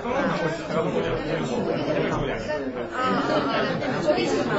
没有没有，我说 next next Saturday。不到十分钟，算我可能我就看上去，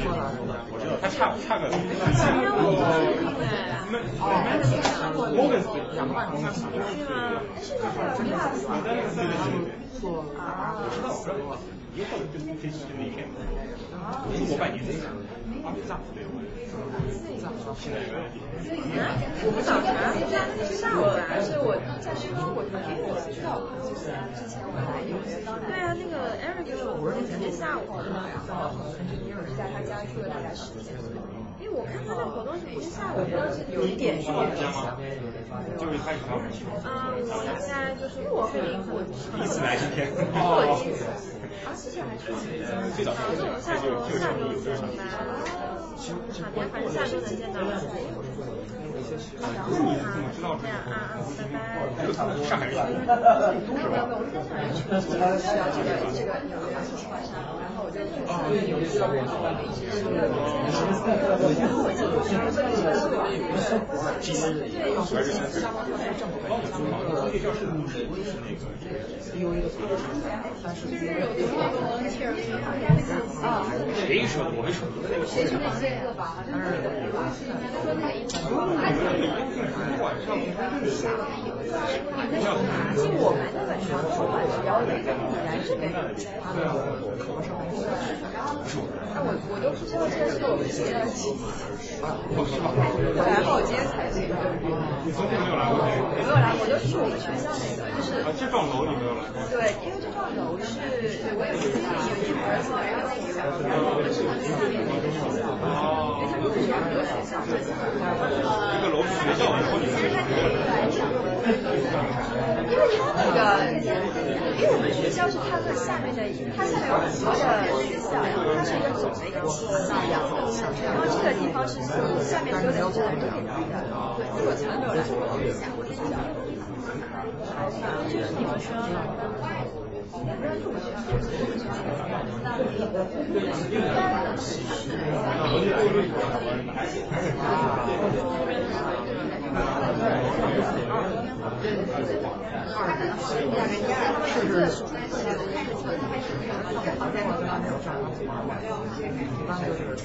几乎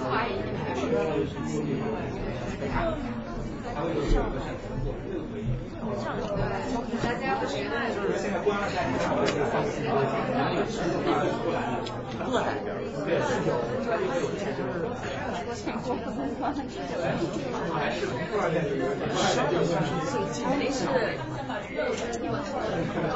但也也也不行，就是跟纽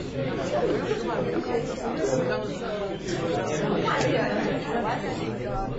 小件事啊，这样讲讲，还是小但他已经是比较特别的，这这这一点，他们对，是。问的我我只给我们这个人是是。对，然后跟他已经，是这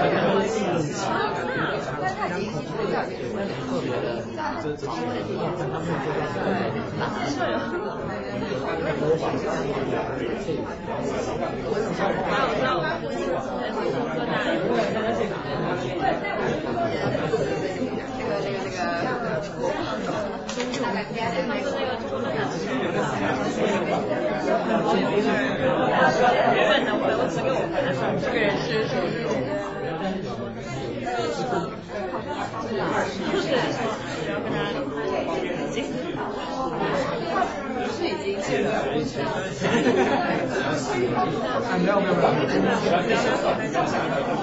哦，所以就是就是已经下就是已经换代了，所以就是。不要反正不要再八卦，就是八卦就是，就是其他那个了解一起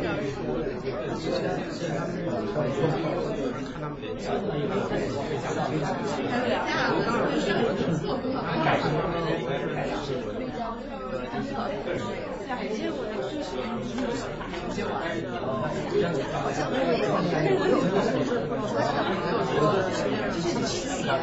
还是一个，就是他们学校的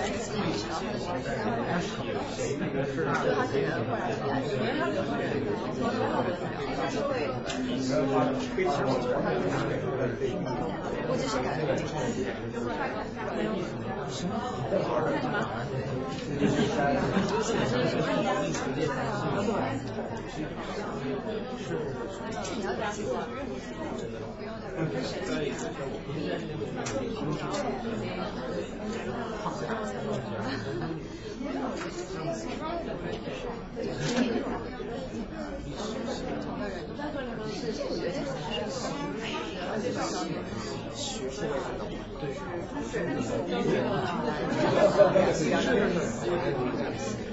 些语潮或者是其他国家是就他可能后来回来，因为他可能他是会，估计是改了。关键是眼睛小，他们就是这边是有一个白大的一个老师，基本上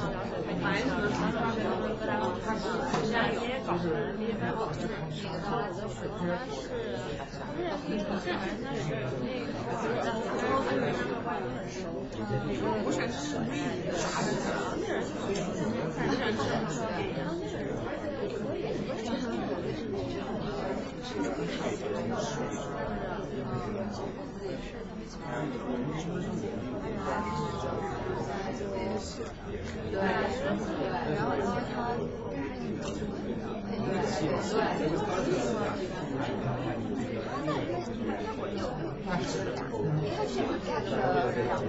加了好多点，然后他的其实他就是他他就是他有分证的，对对对，那就是也是一个加那个啥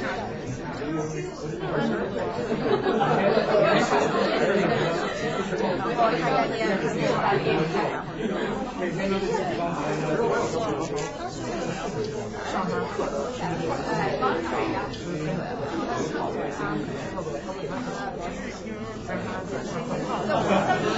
这种我很加油。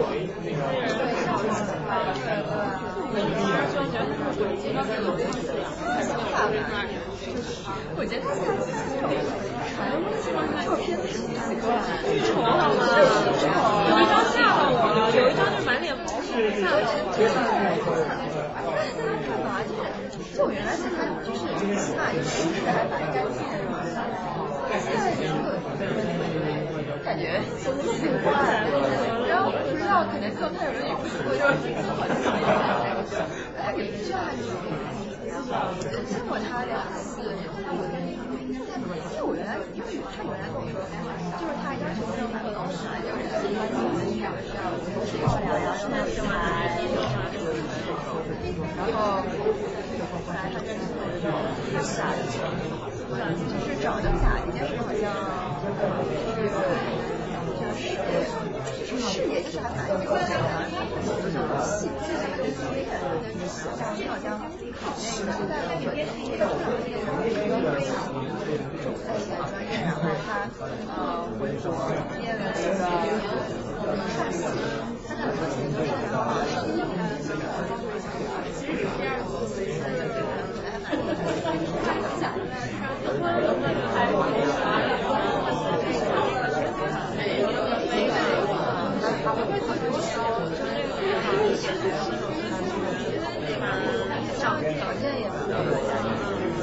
然后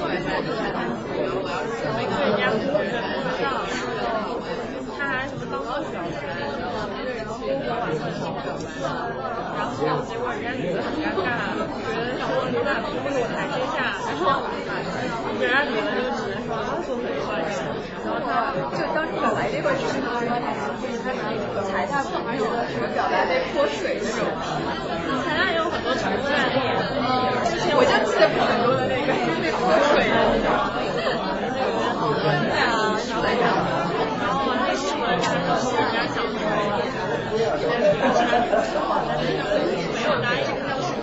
他们觉得开不了业。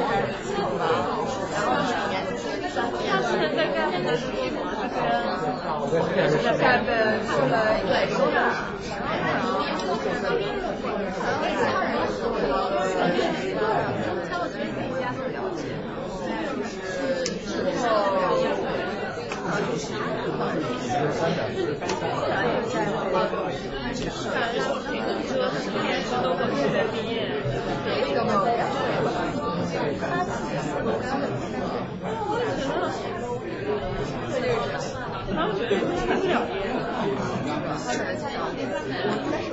我觉得还是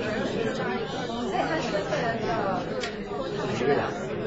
就我面试了两次，就是说他那边每个手机就想来一个那种，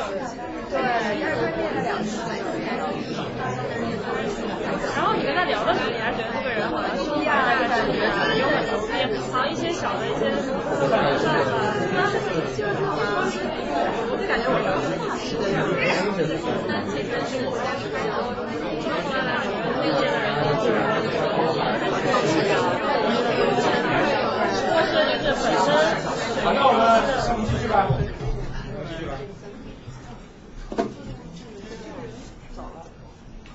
我们就先先就这个这个这个这个主题先聊聊，然后要是觉得这个主题没什么可聊的，就聊别的。我想问一个问题，就是你研究的是这个人民日报，但是这个人民日报当然是个非常有代表性，但是其他的报纸或者是其他媒体的话用这个用这个词，会不会有其他的一些用法？或者比如说，如果你在南方周末的时候，你想写篇文章，然后介绍说他是中国人民老朋友，你可不可以这么可不可以随便用这个词？可以的，用是没有问题的。但是我研究把呃用这个人民日报的数据库，就是因为我是想研究官方的，官方定义了谁是这个老朋友嘛，所以这个东西我觉得它还是需要，还站起来说，它还是需要这个呃官方的这样一个一个一个认可在里面的。所以，比如说我现在要命名谁是老朋友，我命名奥巴马是老朋友或者什么之类的，这个可能就就并不代表这个官方的这样看法。而且我刚才说了，就其实它背后还是个党的利益在嘛。所以我作为人民呃人民日报作为中共的这个党报，还是它有这个权威性在里面的。当然这里面有一个问题，就是说人民日报它的版面数量是有限的，所以或许我如果拿新华社的这个稿稿库来研究的话，会更加全面一些。可能会有一些人并不在人民日报的这个名单里面，但是新华社稿子又太多了，就是从这个呃实际操作的这个层面来说，就不太好操作了。那我说到这个反面的情况，我可以再给回到回头看一下这个这个折线图了。那现在看到这个折线图到后面来是越来越少了。那实际上我们研究这个次数的时候，还需要有一个注意的地方，就是它这个。版还需要研究一个考虑的因素，就是这个报报纸到底有几个版面。就你如果版面多的话，你当然可能出现这个老朋友的这个次数就会多。那实际上，人民日报在两千年之后是不断的扩，扩了好几次版。扩了好几次版之后，但是它的这个这个趋势还是往下的。所以我想，这个也是从另外一个呃角度来证明说，它这个这个用的确实是越来越少了。这也是一个比较。实际实际操作中的一些一些问题吧。嗯。就像就写书，其实就是比较主观，其实是很主观的，我觉得挺主观的。我这个应该算非虚构。对，但但是就是特别是你在写故事的时候，就是嗯，尽管这是一个故事，但是你以什么样的就是你主观的一个什么样的口吻写出来的话，可能也会影响读者。所以你觉得在这个书里面，就是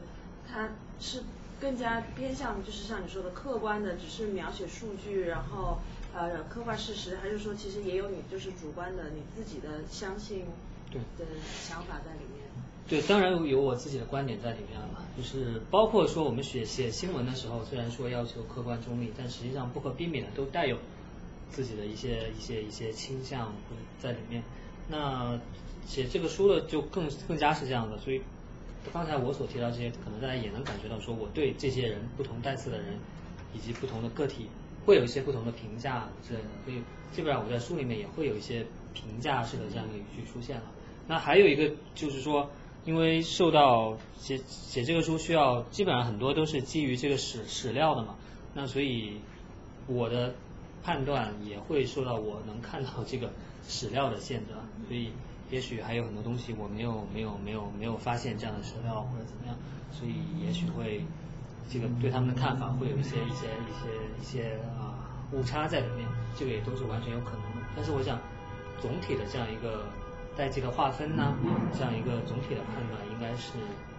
啊和实际情况相差不太远的吧。这个观点肯定是有的。我觉得，我觉得就是我的这个序言里面也说的很清楚了，就是说我对他们还是有些判断的，因为本来这个中国人老朋友这个称呼就是一个很政治化的一个称呼，那大家用它的时候实际上都有不同的意思。比如说那个段子里面说中国中国人老朋友是濒危动物，那他实际上也是有自己的这个这个判断这个在里面。嗯那那个就刚才谈到这个话题，想起来就是五月底的时候，我们那个呃陈鄂校友在这里讲讲过讲过一个这个关于六四的，他写了本书嘛，他就提到这个概念，就是西方叫 narrative history，就说嗯或者是完全中立的这种不加任何观点，你觉得这种可能吗？还是就说实际上是一种不可能的这种 这个是这个是学新闻的时候，这个 经常要讨论的话题，以至于我觉得有点无聊的话题，有没有？是那个意思，就是呃，我觉得是不太可能的吧，因为你你你其实我不知道他说的 narrative 是基于什么样，就是口述历史，就是个人的口述还是怎么样的？因为我我我没听过他这个讲的书实际上采访了，就说那个学生呃，就非政府方面的所有当事人吧，基本上都采访了。嗯嗯就说嗯，但是我觉得我是个人觉得还是能看到最后，你还就说相对来说比较中立吧，还是能够得出就是能他让读者自己得出结论的那种那种。嗯嗯，对，我觉得只能做到的是说尽量尽量尽量让自己的采访的东西以及看的这个材料多元化吧，可能可能这个才是能尽量做到的。那至于说完全的客观中立，肯定是很难做到的，因为就算你去采访。你去采访一个人的时候，你觉得跟他聊得很好，聊了很长时间，其实可能他会，他也还会跟你有一些事情是没有说到的，所以，所以这个事情是非常非常困难的，就是这也是记者采访里面，可能挺多记者都会觉得说，做了一段时间之后，起码我是这样觉得的吧，就是说做了一段时间之后，就会觉得越来越没底气，就会觉得凭什么我，就南方中南方周末已经算挺挺。挺花时间去做报道的了，投入成本很大的了。我们做一篇报道大概要两个星期左右，但是我还是觉得，凭什么你两个星期就能把这个事情给 给说清楚呢？给了解清楚呢？这个实际上是是是会啊，因为永远有你没踩到的人，永远有你没看到的这个材料，永远有你没想到的这样一些细节在里面。所以啊，我们能做到只是尽量说，尽量的去去去还原多元化的这个信息啊。那在每一个具体的这个案例里面，啊，肯定还是有很多这个具体的采访里面还是有很多不能够被挖掘出来的东西的。嗯。我看他提到当时针对的一个一个一个说法，就是特别反感中国那个报告文学。哦，是。的这种，就是那种事实，你说它事实吧，它又不全是，还有好多这种它没有没有没法证实的这种对话或者什么的表现这种东西。对，报告文学是很。中国特色的一个八中国八十年代特色的一种一种产物了，就是它具体怎么产生，后来又怎么逐渐被抛弃的，这个本身也是个挺有意思的研究课题了。我想可能已经有人研究过了，就是它基本上就是，可能你可以说它基本的事实是正确的，但是它里面往里面添油加醋很多，它完全没有采访，但他能说他当时在想什么，他心里。对，就跟最早的这个这个这个这个黄继光一样嘛，就是说，他当时心里想着为了党的事业怎么怎么着，你就完全没有办法去去去去采访到。但后来，呃，后来这个后来因为随着西方的这个新闻专业主义理念的引入的话，这样一些东西也是逐渐被抛弃了。但你要说八十年代的报告报告文学，它也有自己的历史地位，也有自己的作用啊。像其实现在。呃，很就是其实有一个挺受尊敬的这个知识分子，就刘冰燕嘛。刘冰燕她在八十年代的时候，她也是一个被视为良心记者的一个一个角色，但实际上他写的东西也是很报告文学的。后来有很多人提出他的东西里面是有很多的事实性的错误什么之类的，对，所以但是当时他有一些特殊的背景吧。那现在就说你报告文学基本上已经没有了，是吧？对，有很少的，就是基本上已经在主流的里面已经没有了，但是可能在一些我我偶尔在一些小的哦这些文学杂志上可能还会有出现。它对温主文学作品文艺作品。对对对对对对对。我记得看那个少年主义，他那那期都有报告文学的板块，就是。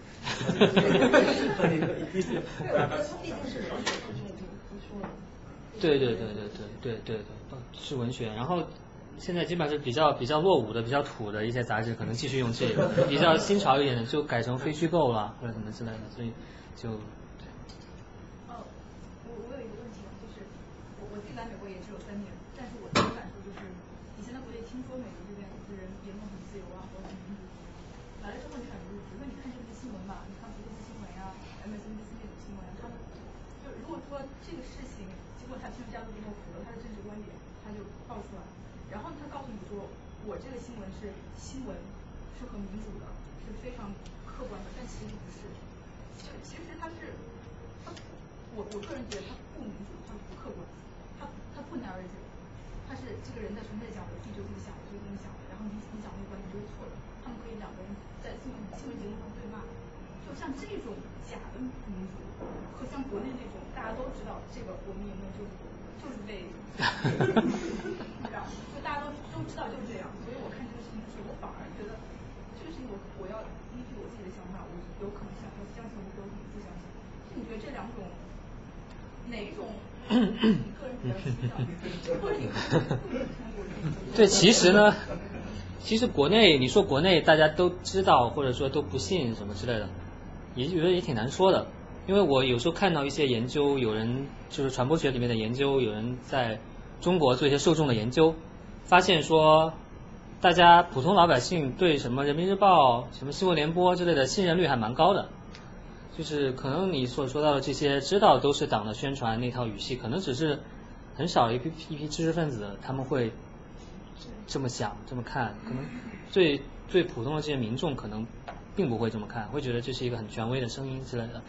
所以这是另外一个一个一个一个事情了。说到美国的这个，确实是我之前也是对美国不太了解了。那然后我在 我就我只来了一年，但是因为在那个我在啊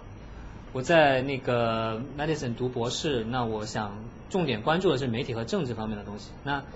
那边又是非常美国中心的，这也是我转学的原因之一。然后他美国中心就会发现他有很多研究这种啊党派新闻的这个研究。那呃，其实这种叫做啊 partisan media 这种在美国是呃一个很有特色的现象，然后对它的研究也蛮多的了。那里面的研究就会提到说，呃，首先这些啊 partisan media 包括说这个右派的 Fox，左派的这个什么 MSNBC 这样这样，那他们这个首先他们是不是标榜了？客观中立，我觉得好像也并没有，他们好像就是一个非常鲜明的这样一个对。他肯定要说，对。我觉得美国的 media 是非常 commercialized 的，它必须要迎合它的这个媒体集团。对对，它是它的定位是非常明确的，它并没有欺骗你说我们。而且说实话，我听到美国人自己说，他就是 talk what they want to hear，basically，而且他们知道是 bias 的。但是他们就是要听，因为他们想听那个，所以对关于有挺多研究研究这种啊这些党派媒体是否加剧了中呃美国的这个两极分化的这样一个一个一个态势啊，也是有这种研究里面应该有一些说有有一些没有，反正都是有数据支持的。然后呃这个还是一个大家不断去研究、不断去争论的一个话题吧。但是我想说的就是美国的这个。媒体生态里面不光包括这类媒体了，那也包括说相对比较站在中间的这样一个媒体，相对严肃的媒体，像《纽约时报》啊，或者像啊 CNN 啊，当然总会看他会觉得有。啊？也没有吧，他不还是去了那个那个那个飞机失事的现场吗？对，所以就是就是美国生媒体生态应该还是非常丰富的。那你基本上你可以选择自己这个想要看的东西。那对，至于说最终会不会说形成一个你只想只看你自己的，不看别人的观点，已经有挺多的研究了。那在这个研究里面也提出了一些理论，比如说像什么回音室啊，就是说你只能听见自己的回音呐、或者是。啊、特别是在社交媒体出来之后，更是这样子了。因为社交媒体会根据你的这样一个曾经阅读的喜好，继续给你推荐相同性质的东西。对，就是你可能喜欢什么什么，那这样会可能会进一步加剧这样一个一个一个一个态势。所以确实有很多美国很多研究者在担心这个问题。那可能一个解一个解决的方式，可能就是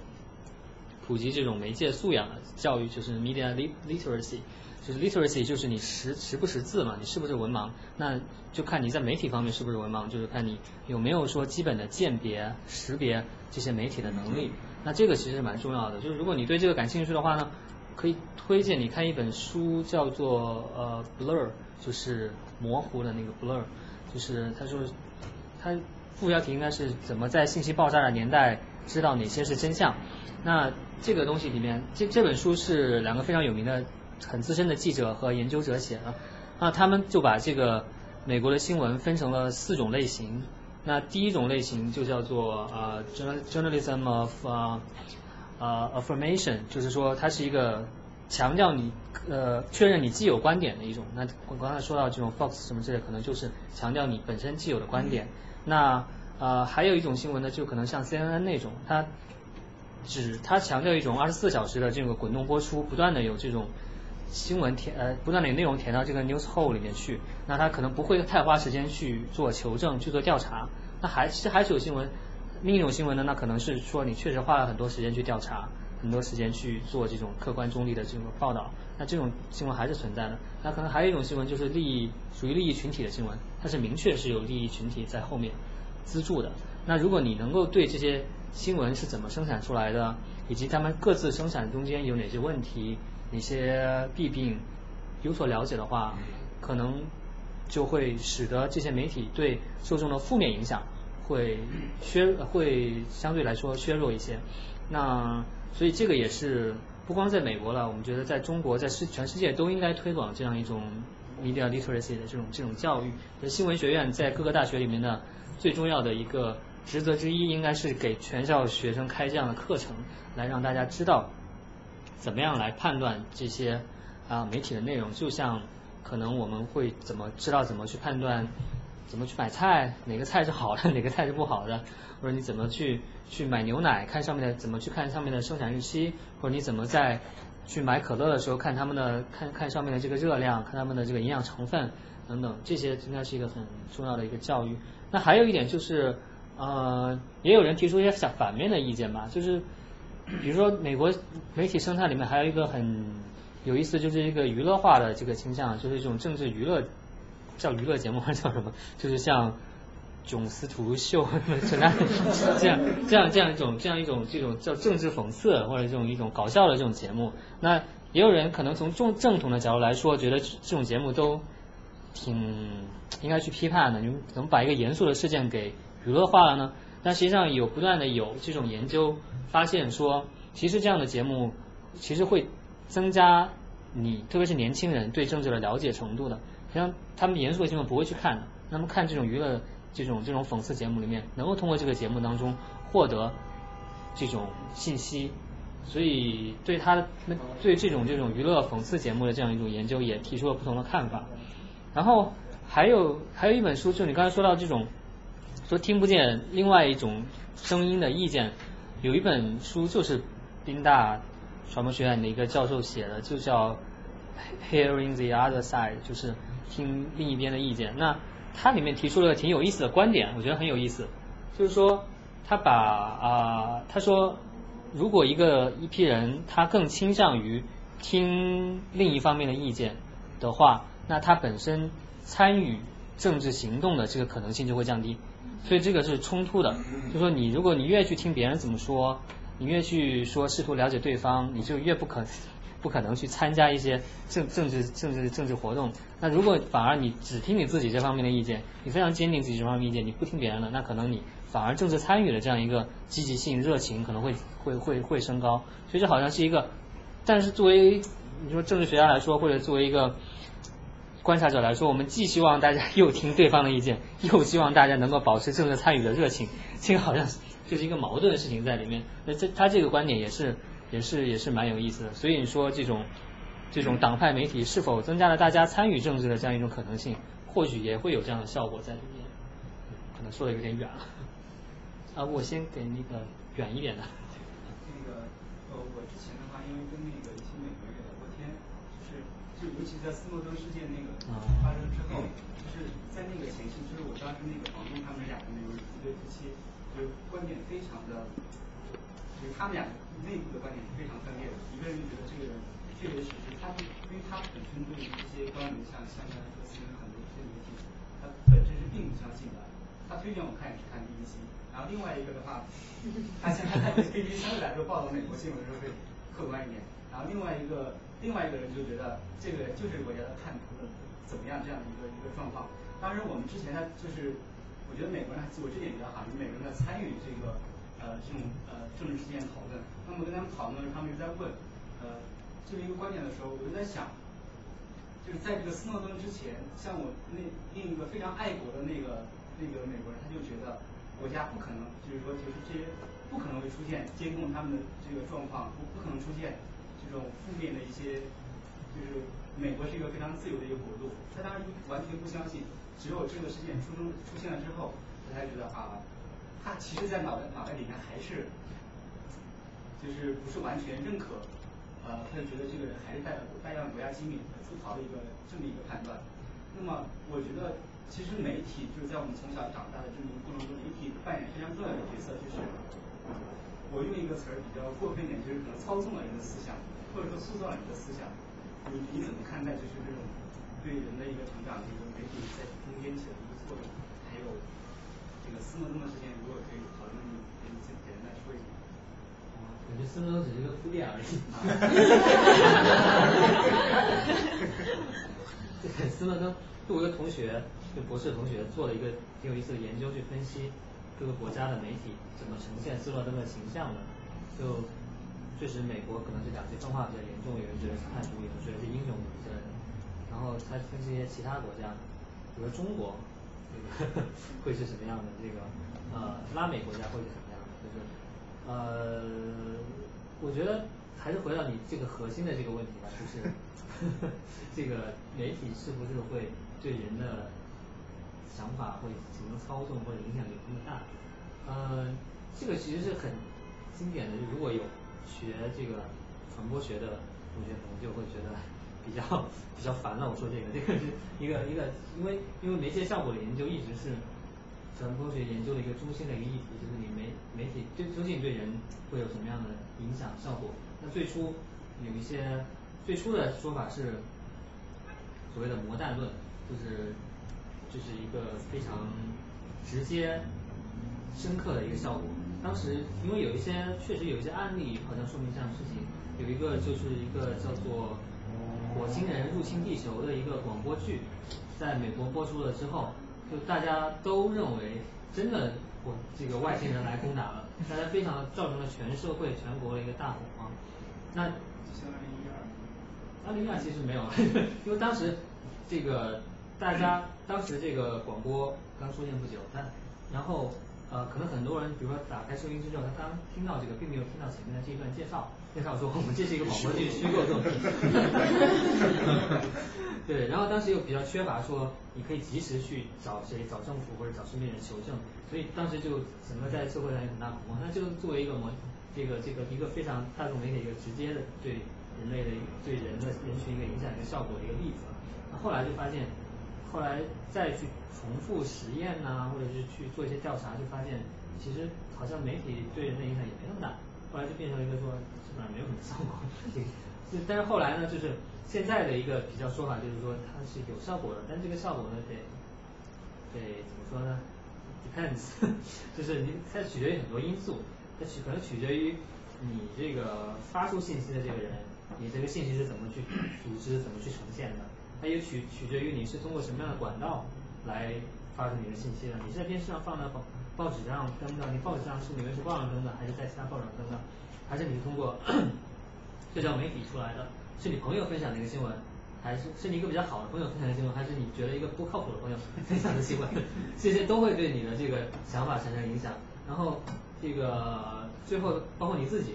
我作为这个受众自己，你自己的受教育程度是什么样的？你自己对这个事情原来了解是什么样的？你当时的这个心情是什么样的？可能都会对你整个这个这一套的这个这个过程产生影响。所以这一直是一个呃核心的一个研究的一个议题吧。所以现在基本上就是现在的这样一个过一个一个说法就是应该有限效果吧。就觉得人的成长中会受到非常多的这个因素的去影响，那媒体只是其中的一方面的一个影响而已，它可能确实有作用，但只是其中一个变量而已。所以我们现在传播学也是做很多定量研究了，那在这个定量里面就最常用的就是做回归啦，那回归里面你需要把这个性别、年龄、受教育程度、收入、这个价值观、党派倾向，你这全都塞到那个里面去，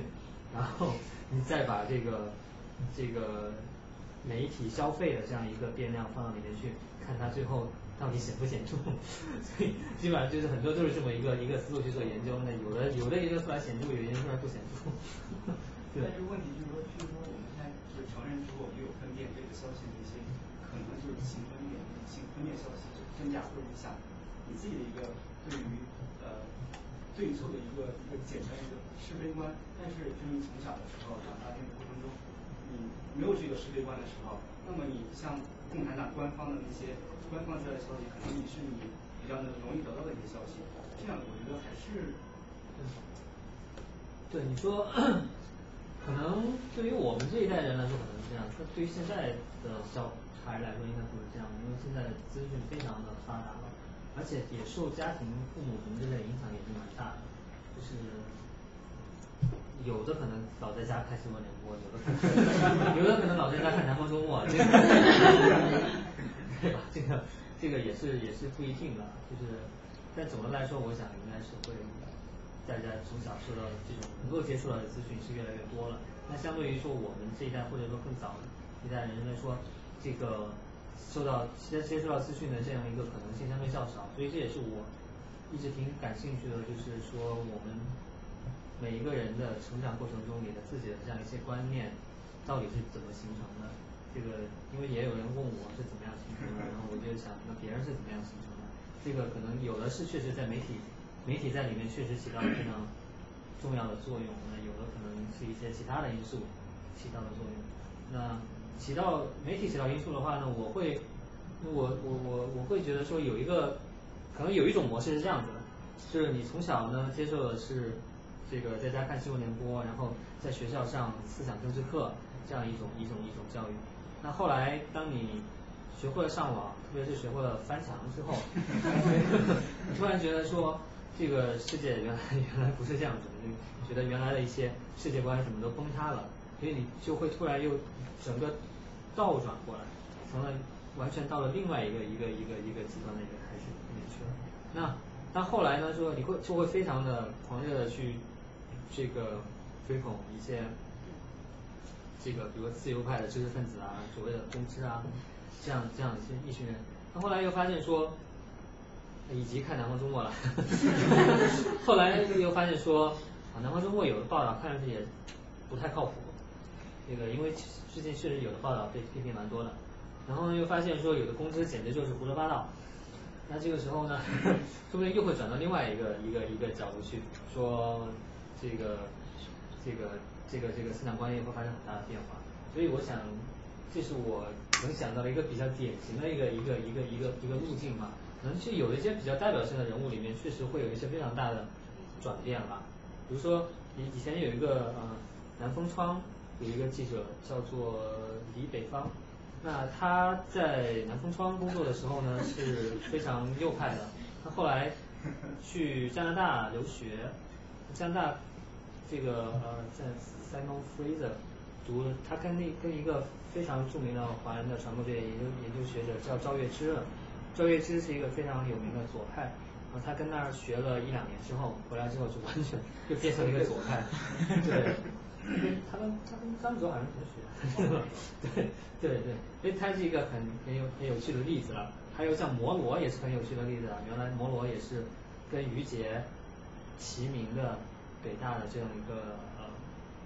自由自由主义的一个代表，但现在已经完全变成了一个左派了，不知道不知道什么什么，这都是一些比较极端的案例。但我想，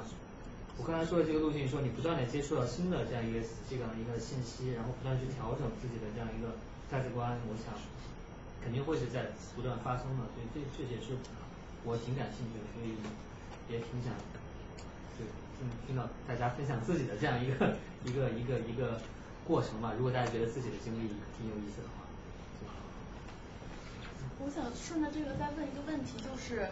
呃我们现在都说技术的发达，还有社交媒体的出现，然后让大家的就是呃获得新信息的渠道越来越多，但是也有一个概念就是技术沟，比如说不具备这样技术的人，他们怎么来呃继续呃像比如说具备互联网技术的人，或者具备移动技术的人，就去跟大家一样多的这种信息，比如说像中国农村很多地区可能现在还没有联网，或者是呃比如学校里面他们计算机还是不像我们在城市里这样这么多，呃就是对于他们接受信息该如何呃就是让他们像其他人一样在技术上跟大家平等。然后还有另外一个问题就是对于这些已经具备技术的人，今年六今年六四的时候呃那个有一个女生给纽约时报写了一篇这个 op-ed，就是说现在我们我们这一代人具备了技术，我们可以翻墙，但是似乎我们没有这么大的兴趣来来了解六四，或者就是说对总体来讲是大大概总结出来是这样的一个意思吧，就是所以就是具备技术的人如何，尤其是在中国这样的一个背景下，可能很多人都觉得去了解一些东西是潜在有有政治风险的。然后可能大家会很多人，比如说我们现在这波人，也许我们现在聚在一起，可能因为我们呃都具备某一某一方面的政治上的观点，但是对于另外一些人，可能比如说学工科的，或者是他们，不是不是不是冒犯在场的学工科，但是就有一些可能他从他从他受教在中国受教育的这样的一个背景下，他根本就不需要接触呃这种历史或者是政治上的一些信息的时候，他即使具备了这样的技术的呃基础，可能他不会真的去了解这个历史上的政治上的东西。那在这种情况下，我们又该如何来？嗯，对，第一个你说的这个叫 digital divide，你的问题是跟这个相关的吗？OK OK。哦，我说完。OK，我以为它是相关的，所以说接接着问没事。对，就是那个呃 digital divide，这确实是也是一个研究的一个一个一个热点问题了。那我相对我是比较乐观的，就是我觉得现在中国这个互联网，特别是移动互联网的普及率已经非常高了，就是农村的甚至都不用山寨手机了，甚至甚至都会用一些品牌手机了。所以呃，这个确实移动互联网对这个呃互联网的普及是非常作用是非常大的。你看呢，在中国，特别是印度会更明显，说其实这种这种有限的这种互联网。普及率还没没多高，但是移动互联网普及率已经非常高了。那通过这种渠道，你同样可以去接入信息，去去获得各种各样的信息。所以我相对来说，我还是觉得技术它还是会是一个呃会在信起码在信息这个层面会抹平城乡差距、东西差距这样的。我我我个人还是比较乐观的，从这些普及率的数字上来看的话，呃有一个。就印度有一个人在印度做了一个挺好玩的实验，就是把一个他是很久很早之前做的了，九十年代的时候吧，就把放一个电脑在那儿，可能是墙里面凿个洞，然后把那电脑固定在那儿，然后呢就发现村里面一些小孩儿可能就是可能很小的小孩了，可能就一年级吧或者怎么样，他们连这个电脑上的字什么的都看不懂，就观察他们每天去那儿玩儿去研究那个东西。后来终于研究了怎么把它开机，然后后来终于研究了开机之后，后来过了可能一两个月之后，发现他们已经能在上面画图，画出很好看的图，然后也会玩什么扫雷啊什么之类的东西了。就是说，而且我们从我们这种日常经验可以发现，其实小孩儿给他一个 iPad，他完全马上就会玩了。所以我会觉得这种这种技术的普及，这种程度还是会会超出我们的预料的吧。所以我相对这对这个方面还是比较乐观的。可能可能技术之外，可能就是怎么样把这种涉及到这种媒介素养，或者现在也有叫数字素养的，怎么去使用这样技术，这样一些教育如果能够跟上的话，才是可能是一个比较更更关键的问题。你说到这个不愿意翻墙、不了解外面的事情，虽然有这个技术在的，我确实是这样子的，就是说，呃，有很有一些特别对技术特别乐观的人，会觉得技术会改变这一切，然后，呃，有虽然有墙，但是可以翻墙，但其实发现确实没有什么人有兴趣翻墙的了，就是你虽然你有一些免费的工具可以用，但是你也得付出成本去学习，然后你你在墙内已经有很丰富的东西了。对吧？就是有那么多电视剧可看了，你到墙外反而看不了了。所以，所以，所以这个确实是这样子的。但是，呃，我就觉得也不用特别悲观吧，因为你说在美国有多少人关心政治，其实也没有多少。你说，在一个正常运转的民主国家里面，真正非常关心政治的人可能也是少少数人。那当然，他们美国人也在忧虑了，说我们的年轻人越来越不关心政治了，怎么办？这个国家的民主。运还能不能非常好的运行了？嗯，这个也是他们在在忧虑的一个问题，他们也对对这个趋势感到忧虑。但是我觉得从大体的情况来看的话，我们确实不必对大部分人对这个政治不感兴趣感到特别悲观吧。对，所以他觉得他说到那个肯定是。他那篇文章说的确实还是存在的，但隐隐有一种感觉说你不看这些，你不你不关心政治是不应该的，这样一种判断在里面。我隐隐觉得他的那个文章里面有这样的感觉，但是我觉得是其实没没有必要有这样的感觉了。我觉得可能也跟呃，就是美国人他们都觉得呃，你作为一个国家的公民，你需要了解自己的历史。就是包括我自己。我看听挺多美国人开玩笑说，我如果去参加那个入籍考试，我根本就考不过。就是我觉得，其实尤其是对于六四来讲，我自己也会想，就是说让大家都知道六四究竟发生了什么，真正对现在会有什么用？我觉得其实未必真的会有多大的，就是这种实际的这种非常非常现实的作用。但是就是说，从了解自己国家的历史的这个角度上来讲。对，嗯，就是我们肯定需要有人不断的去推这个事情，肯定说让大家不要忘记这样的事情，让大家让年轻一代尽量多的接触到这些东西，这个东西肯定是需要有人去做去推的。我的意思是说不用特别悲观吧，而且我觉得他那个文章里面有一点我比较认同，就是说他可能是他是他是北北大的吧，对他应该是。然后好像说了他在北大上学的同学什么之类的。对对对。对，我觉得是有一个就是说。应该对北大的，或者说北大清华，或者是这个国内一些比较顶尖的学校，这些学生应该对这些学生应该，我觉得应该有一些更高的要求或者怎么样之类的。我觉得完全应该有一种以一种更加精英的这样一种要求来要求大家。我是记得我刚入学的时候，就好像在一个政治课上，然后那个好像思思修吧，然后然后就好像有好几个同学发言，就说。我们不应该有精英主义，我们就不是精英，我们就应该感觉好像把自己姿态放低了，我就融入大众了，怎么样之类。但我其实是比较反对这个的。我觉得你上了北大，你当然是精英了，就是你在不是这个精英，不是说你在经济上还是政治上，就是你起码在文化上是一个精英了。那你当然应该有以一种精英的态度来要求自己。你作为一个精英，你对这个国家，国家有那么多资源用在你身上，用在你的教育身上。你理应更加关心这个国家的发展，你理应更更加关心说这个国家的历史以及未来。所以我会觉得说，他那个文章里面如果提到他他的那些同学在这些精英学校里面上学的同学的话，我觉得对他们的评价应该还是还是会有这个，我觉得还是挺有道理的。问一个问题啊，就是因为你刚刚提到社交媒体什么的。所以现在这个技术的发达，然后这个网络的普及，然后每个人都是一个 broadcaster，然后每个人都可以就是退或者什么，所以这个对这种纸媒的冲击也其实也是挺大的，然后很多纸媒也运行不运营不下去了，然后这个 revenue 什么的也很难去卖钱，所以因为你以前也是一个新闻工作者，所以我想就是基于你对在南方周末呃南方的那个。经历，然后你的观察，然后你觉得这样的一个时代这种技术的冲击，你觉得对这个新闻界还有包括新闻工作的从事工作者他们的这种这个 impact，能谈一谈你的感受吗？啊，就刚才聊天的时候，有人问我说南方怎么样了？我说南方要死了，就是一个一个典型的案例吧，就是传统媒体的，嗯，在美国可能会更加明显，或者说更早一点。那可能前几年美国已经经历了这样一个一个一个传统媒体纷纷倒掉、死掉这样的过程。那我想接下来在中国也会不断的有传统媒体倒掉、死掉，可能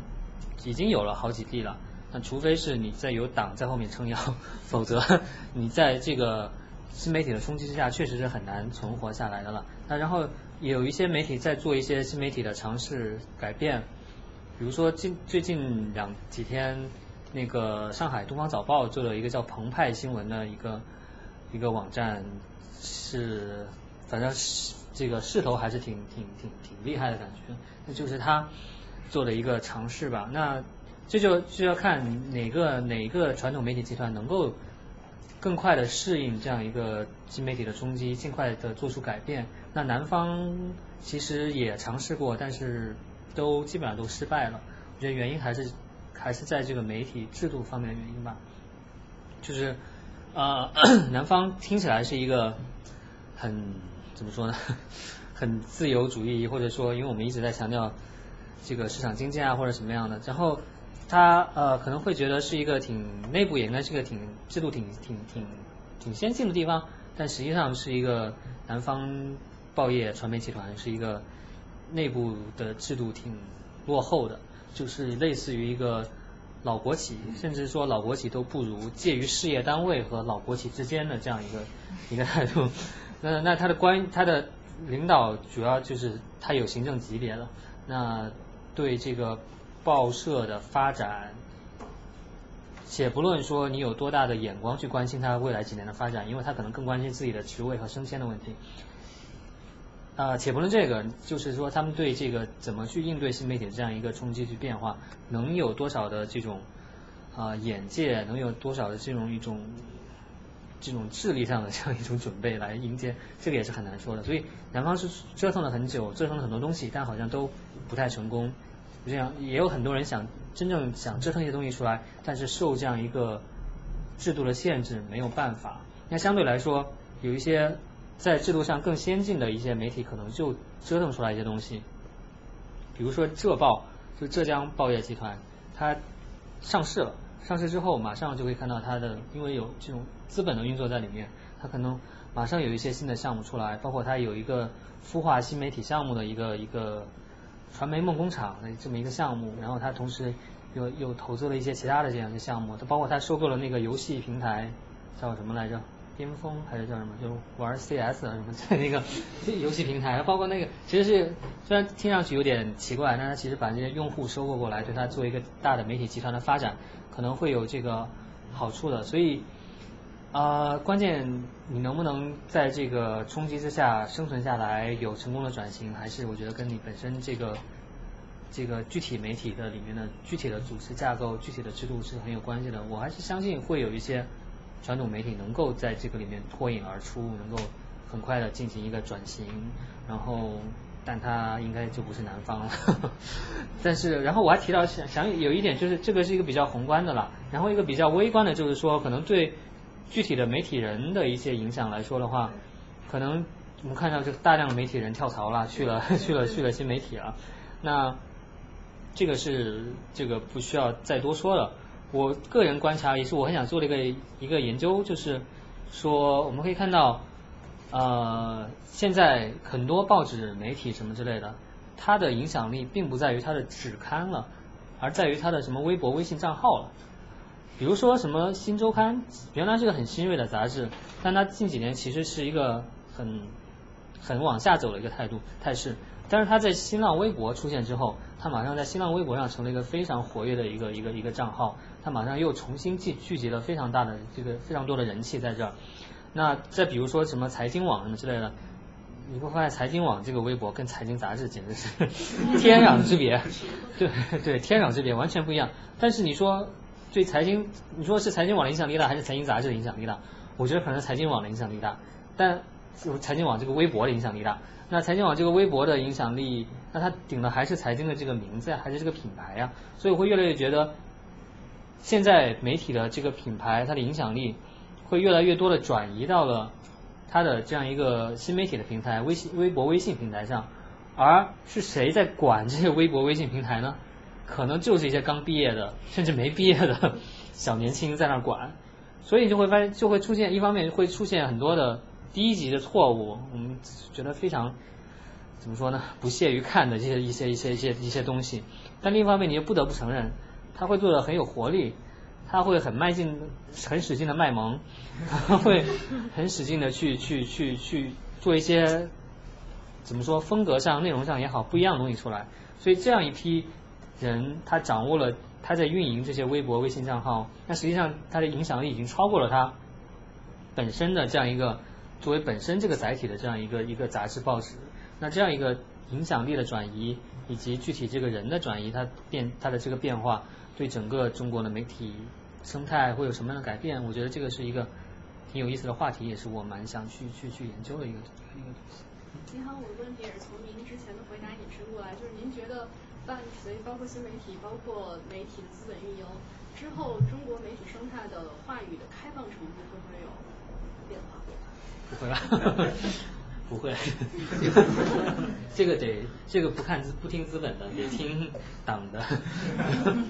对，所以就算在资，其实中国媒体的资本运营已经很多年了，这种集团化上市什么之类的。但一一方面，上市里面一般都是很小心的剥离开来，把这些广告经营的业务上市，但是这些内容的核心业务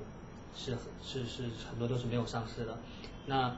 另外一方面，就算内容业务上市了。它就真的会在空间上拓宽吗？我觉得很多人可能会认为说，我进行资本运作了，我成立了公司，而不是老国企，不是事业单位了，我有自己的，我是一个上市公司了，我需要为我的股东负责，我不是，而不是为党负责，好像会带来言论空间上的这个扩展。但如果我们看新加坡的例子，就会发现其实完全不是这样子的。就新加坡的例子非常的有趣，就新加坡的这个媒体也是非常的。驯服的媒体了，那跟新加坡整个国家是一样的。那在这个呃，那李光耀他在这个塑造这个新加坡媒体生态里面起到非常重要的作用。它一个呢，它对付外媒的方法就是起诉，他就在新加坡起诉这个，比如起诉华尔街日报或者起诉什么远东经济新闻，这个起诉对他的诽谤什么之类的。那因为他在新加坡起诉嘛。基本上胜诉，胜诉之后呢，怎么办？就是你不准你在新加坡发行一年，这这两年期间你不准在新加坡发行。那新加坡作为一个国际金融中心，你不在这发行，对它的损损失是很大的。所以那些，基本上这些外媒也就学乖了，基本上就不会再惹他。这是对外媒。那对国内的媒体来说，它是推动它上市，它要求你上市。它上市了之后，呃，上市了之后你需要对股东负责，然后你因为你需要对股东负责，所以你就需要自我审查。所以它这里面有一个有一个有一个这样的一个关系在里面。所以你如果看新加坡的例子来看的话，就我就会觉得说，就算更多的资本介入，更多的这种这种市场化运作，也并不一定真的就会带来一个一个一个呃言论空间的显著的一个一个一个拓展吧。你刚才已经提到了财经新闻和财经版，那是想问一下，针对于最近瑞成钢的。你们有没有请过岳成章来讲？对吧？他作为一个媒体人，他一度代表中国的官方的发表了大量的报道和言论。那对于我不知道，因为你受众受众面很大，它又是代表的财经板块。那你对于你受众面，对于你在校学生、青少年关心这块经济板块、经济政策板块的人来说，以及在整个中国市场环境中的大大小小的各各大的这个企业的这个管理人员方方面面，那因为至少这件事情出来之后，轰动还是比较大。那你至少怎么来看这个新闻媒体？就魏成章这个事件，作为一个媒体人，他对这个怎么说呢？就是说代表官方媒体产生的一种大的一个变变化。嗯，变化。我的意思是说，那刚才已经提到了媒体可能对受众的群体造成方方面面的影响。那比如说我过去很关心这块，我新日文章方方面面做的报道及一些专题，那我认为就是这个样子。那现在他，呃，现在他被抓了，所以他之前说的就不成立了啊。而且另外一方面，如果你跟别人交流，比如说处在这个市场环境的其他企业的一些管理人员，他们年纪比较大的年长者，很多人直接指出说，你根本没接触过下层，你在上面实验，完全在说瞎话，说大话。呃，首先就是瑞成刚说的话里面有多少是他自己写的？就 就这个我是不太知道，而且觉得不会太多的，因为你他更多的是作为一个央视这个平台上作为一个一个一个一个发声的一个一个一个一个一个机器，那他当然很他有很鲜明的个人特色了。就是，但是他所表达的这些观点、价值，我想，可能很多都并不是他自己的吧，可能还是说你整个整个央视乃至说这个宣传部门是希望表传达的这样一种声音在里面吧。所以，本身作为主持人来说的话，特别是他在播报新闻的时候，播报新闻稿子都不是他写的，他播的都是别人的稿子。那你去注意采访。作为一个出镜记者的时候，你可能会在里面谈到一些自己的观察、一些观感什么之类的，这个可能确实有一些自己的这个成分在里面。但是总体来说的话，就是在就作为电视电视记者来说，电特别是作为一个电视主播来说的话，确实他所表达的东西里面，我觉得属于自己的成分也许并不会太多吧。然后他这个事件，大家之所以这个对他关注很多。然后非议很多，可能更多更多也只是他个人风格，或者说个人的一些一些为人处事的方式上的一些争议。然后我不觉得跟他之前做的这些报道的内容有太多的关系。对，所以我不知道有没有理解你的 你的这个这个这个问题。我其实想跟了解一下，对这个。啊，啊，对我，我其实我本来是挺讨厌他的啦，但是这个事情，这件事情出来之后，就看到可能朋友圈里面各种转各种讽刺他什么之类的，感觉就是各种补刀吧，就是就觉得没意思了，就是反正这个事也没什么，就是你也不知道他到底出出了什么事儿，然后他之前做的事情有什么特别。伤天害理的吗，其实也没有，更多就是他个人风格的这个这个这个这个因素在里面。我觉得没有必要太多的去做道德批判，说你不该代表什么之类的。我觉得没有没有没有没有太大的必要吧，就是。对。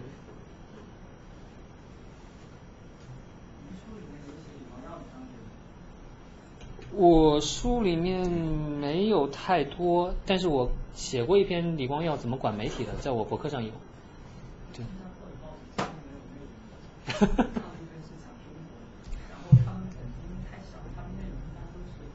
你是新加坡？嗯。嗯。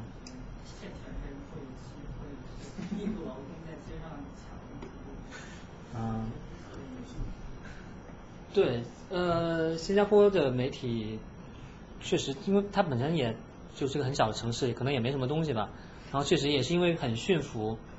所以，然后新加坡媒体还有一个特点就是。特别是联合早报吧，跟跟我党关系很好，所以经常扮演一个出口转内销的这个这个这个角色。就是就是兰州事件的时候，不知道张哲说没说这个这个这个细节。就是兰州事件的时候，有一个细节就是妥镇就那个宣传部长出来否认说这个事情是他自己说的，否认这个这个这个新年献词是他改的。那这个消息实际上是联合早报发的，联合早报说。据知情人士向联合早报透露，这个这个新年签的其实不是宣传部改的。那一般来说判断就是说，他是作为一个这个党内需要向外发一些消息出来，然后有时候就会选择一些外媒，那。联合早报往往是经常被选择的一个 一个一个一个外媒了，然后他好像经常在总理发布会上提问。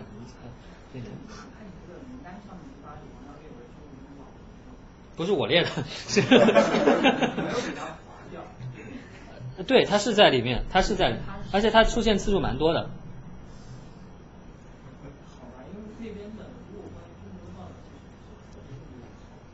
啊，看是。怎么定义的？你比起美国来说，还是会友好吧？对，而且就是说，而且我觉得像李光耀这种国家元首这种老朋友嘛，其实跟之前的那种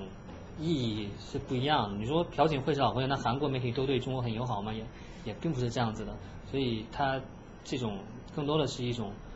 我觉得一种成为一种比较表面的一种一种一种一种语言嘛。它具体的是这种。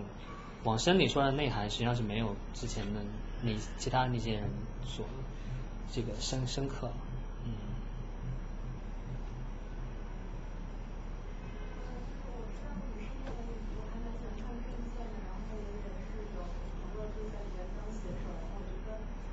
啊？谁呀？啊，OK。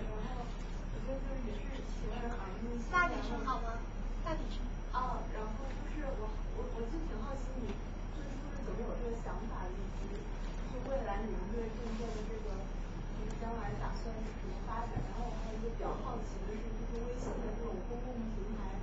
现在对于就这种有一点政治森森的这种文章是怎么管理的？你们是怎样的一个生态？好、他真的不是托儿对，谢谢谢谢谢谢，给了我一个给证件做广告的机会。对，就证件是就可能不是所有人都知道，证件是我呃两年半多之前发起的一个团一个一个一个什么呢？一个网站吧。这个网站上呃。做我们做的事情就是向大众介绍关于中国的学术研究，关于中国政治和中国社会的学术研究。那这些学术研究其实一般都是在发在论文里面，非常长英文的，一般人不会去看到。那我们就是要把这些论文里面的一些精华的观点、结论、有启发性的内容，给用非常通俗易懂的形式给写出来。可能用一千来字的文章介绍一篇论文，介绍一篇呃智库报告。所以最后，那这个这个这个这个团队做了有两年半多的时间了，呃，然后现在还就小有影响力吧。就如果大家这个帮忙 推广推广的话，就更有影响力了。就很容易搜到政治的政见解的见，然后网站啊、微博啊、微信啊都有关关注哪一哪一个渠道都可以。那呃，我们现在还是一个志愿者的团体了，那大家基本上都是。自愿来做这个事情，也没有什么收入啊，没有什么别的东西，但是只是觉得做这个事情很有意义吧。因为我是觉得，因为我在大众媒体做过，我觉得大众媒体上所呈现的这些关于中国问题的这些解读、这些观点，其实很多都挺不靠谱的。就是，但是更有一些更更靠谱的内容呢，就藏在这些论文堆里面，让没有人去发掘出来的。那我们团团队成员基本上也是在国外。全世界各地读这个社科专业的研究生的同学，所以大家如果有兴趣可以加入，就是 加入之后可以这个我们写写文章什么之类。然后嗯，我们这个之后想做成什么样还很难说，因为我们也想要不要做成商业化的。像我们有一个成立的时候有一个对比，就是科学松鼠会了，他们做的是这种自然科学的这种科普。那我们觉得自己做的是这种一种社会科学的科普。那科学松鼠会后来是分裂出来一个果壳网，果壳网是做一个商业项目来运营的，它去去去融资啊，去做一些商业项目。啊，但我们这个做商业好像挺难的，因为 挺敏感的。然后呃，所以这个而且就是说做做成做成更正式的、更商业，不管是商业也好，还是做成像。NGO 啊，乃至做成智库啊这样的组织，总得有人去全职去做这个事情。但是现在我们基本上都是业余时间来做一些，呃，业余时间来做是一些志愿者，所以基本上就之后会做成什么样也挺难说的了。但是我们是想在可能想在因为我要搬到美东来，是想在美东做一些沙龙活动什么之类的，能请一些学者来做一些小的一些一些圆桌什么之类的，可能做一些线下活动，可能也是我们想做的。我们在北京做过两次沙龙讲座，还在单向街做过一次，来的人还蛮多的，所以。对，谢谢谢谢。对，就是大家有什么好的建议，也可以这个这个提一下。呃，关于你说的这个呃微信审查的这个问题，其实微信微信审查是这样子的啦，微信的后台呃你可以去编辑文章，然后编辑文章之后再发发送。那有一些文章呢，你在编辑编辑文章就好像你写一封邮件一样，你写一个标题，然后把文字填在里面。然后选一张图片就可以保存了。那但是呢，有一些文章你是没法保存的。如果里面有一些词，比如像六四啊、什么法轮功啊一些词的话，呃，就没法保存。它你直接保存了，它就会说你的文内正文中存在不符合相关法律法规的内容，你就没法保存。你不能保存，当然就发不出去了，因为你得先保存成一个文章，你再发出去。那有的时候这个确实很，因为有时候我我同时也在帮忙做那个东方历史评论的一个一个一个微信账号，然后他那个文章非常长，有一篇特别长的文章，你说到底哪个词 违反了有关法律法规，这个特别头疼，我就得一段一段的去把它去掉，然后看到底是哪一段，那有时候就特别无语了，就有时候找出来。哦，最后是原来他写的是一九六四年什么什么时候，就然后昨前两天我发了一个，找了半天原来是这个退党两个字，两个字是属于这个敏感词，所以这个这个敏感词库是什么样？这它应该也是不断更新的。那如果说你你你通过了这一关，你你你保存下来了之后，你群发，然后你就再选群发，那群发之后，一般来说你会等十分钟才能真正的发到大家手机上。这个期间的话，就会涉及到我我猜测是这样的，因为我在天涯凯迪做过一个调研，就是跟他们做审查的人去去去去了解他们具体怎么做审查的，那就发现它其实会分不同的级别，它可能会有一个机器自动看你这个文章里面有没有一些触到这个警报的这个敏感词，如果什么都没有的话，可能马上就发出来了，因为有的特别快，可能一分钟就发出来了。那如果有时候如果这里面有触到敏感词的话，它可能就会转到人工去，转到人工去看你这个文章，那这个就不一定了。有的可能发出来几个小时都没都没消息，那有的可能就几十分钟吧。所以这个就需要等，可能这就涉及到人工审查了。所以人工审查就挺有意思的。人工审查因为是人工嘛，所以有时候就会不一样。所以我曾经在不同时间发过两篇一样的文章，有一次发出来了，有一次没发出来。所以它这个里面的机制应该是好分好几层，然后它又分机器加人工，所以这个具体审查机制应该是这样。其实现在对中国媒体审查机制的研究也还是蛮多的，对。呃，因为我们的文章基本上都自我已经自我审查一道了，所以一个月可能会遇到一两次吧，发不出来的时候。还有一个曲线救国的方法，就是你发一条短消息，让大家回复一个什么东西，就可以提取这篇文章。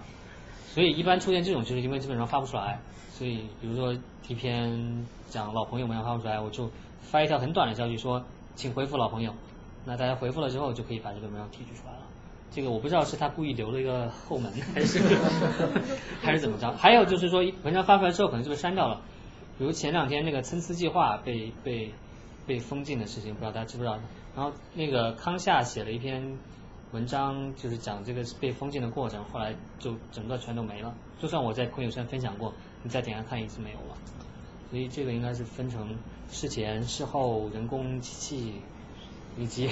以及敏感敏感词分层这样子，应该是一个这样的一个一个一个一个一个一个机制。但是你怕证件成为下一个？这个当然怕了。因为很多人都觉得，包括我也觉得，就非常突然。就你觉得我们应该被封？不是不，是说对于公司这件事对对对对对对然后没有什么直接的缘由。虽然康赛之前被请喝茶了很多次，但是是吗？是因为签字的事情被喝茶还是？我不知道具体，他不是在那篇文章里写过以前被被喝茶了看来还好，我还没被喝茶。不过不知道讲了这个之后就不会喝喝。没有，我就是我确实不知道为什么啦，就是，但也没办法，就只能继续做呗。除了内容上更小心之外，也没有什么太多其他的办法了。因为确实审查这个东西里面就会有很多的不确定性在里面，因为就是人在做的，也许你就是哪一个人看你不爽了，就就就就就要求把你封禁了。这个确实是随机性很强的。先有很经典的一个研究，就是把一批文章发到不同的博客上面去，比如新浪啊、博客大巴呀、什么之类的。这批文章从最敏感的这个法轮功的文章什么之类的，藏独的文章，到最不敏感的党的文件什么之类的，你发到不同的博客提供商里面，最后发现被审查的程度是完全不一样的。然后有的可能把党的文件也审查了，有的可能看上去很敏感的文章，它还是发出来了。然后你可能不同的时间去发又不一样，你可能在六月份、六月初的时候发，可能就会 更加、更加、更加这个严格。所以这个确实是一个挺黑箱的，以及充满随机性的一个东西。所以我真的不知道，只能希望活长一点。呃，说到审查，你有没有觉得就是习近平上台以后，这个审查的这个这个这个 空间变得越来越，审查的这个手段越来越多，然后程度越来越大，有没有这种感觉？因为我看很多外媒或者官媒的报道都一再说，就是有有正面的说，有负面的说，但是你作为媒体人有没有这种切身的感觉？嗯，是这样的，就是审查还有一个一个一个一个维度，就是不同行政级别的审审审查，所以呃，如果笼统的说什么习近平这个政权的话，可能很难说，但是就是我说没有，我可能没有直接的经验，因为我之前在南方周末工作，南方周末是一个省省委机关报的子报，是南方日报的子报，那我们是受省委宣传部管的，所以其实我们的尺度更直接的影响是省委宣传部对我们管控的尺度，然后再远一点才是中宣部的这个尺度，所以我们在那只能体会到，可能更多体会到是省委宣传部，那当然是很紧了，所以最后这个南州事件很大部分原因也是因为当时省委宣传部管得很紧了，所以我对更高一层的并没有特别直接的感受吧，但我想从其他同行啊，从看到的一些新闻来看的话，确实是比较比较紧的，然后起码是延续了一个一个一个趋势吧，就是你审查手段本来就是会越来越多的，本来就是会越来越精细化的。所以这方面你是比较悲观的，是吧？就对于中国 将来二十年之内，说远一点，就是二十年他也他也就能当十年了。那除非他学普京，但是那就但是他的影响力可能至少会二会有二十年。那那你江泽民的二这个影响力到现在还有。怎么说的？就是听你的感觉，你对中国这个审查这个这个中国特色还是觉得会对。持续存在，是吧？虽然说可能其他方面会开放会接轨，但是你觉得对。对对，应该短期内，我说的短期可能是那么二十年之内，应该还是我还是比较比较悲观的吧，因为我似乎也看到《环球时报》有一篇社论，我不知道它代不代表，它只是代它是只是代表胡锡进的意见，还是代表官方的意见？因为他有一篇里面谈到了这个互联网审，他他是什么都可以谈的嘛。他谈这个互联网审查说，现阶段的中国完全有必要有理由做审查。那我们若干年、五十年之后，等我们发展成了美国这样的时候，我们可能就不需要审查了。但是在我们现在这个阶段，我们这个面临着非常严峻的国际形势，我们需要这个这个经济发展什么之类的，然后各种这个破坏网络安全的这个行行径很多，妄图颠覆我们的人也很多。这种情况下，所以我们有必要有这个。从他的意思来看，也许过可能真的过了，等我们死了，可能 可能真的就没有了。但 是近期来看，应该还是比较悲观的，就是。这个对，确实有好有一有几年了吧？有几年了是吧？就是他们好像我了解，他们就专门在那个就是国家来培训一批人，职业培训来做这么一个工作。对，对，这个是因为我觉得这个这个很火，其实有商业因素在里面了。其实很多地方是用这个来，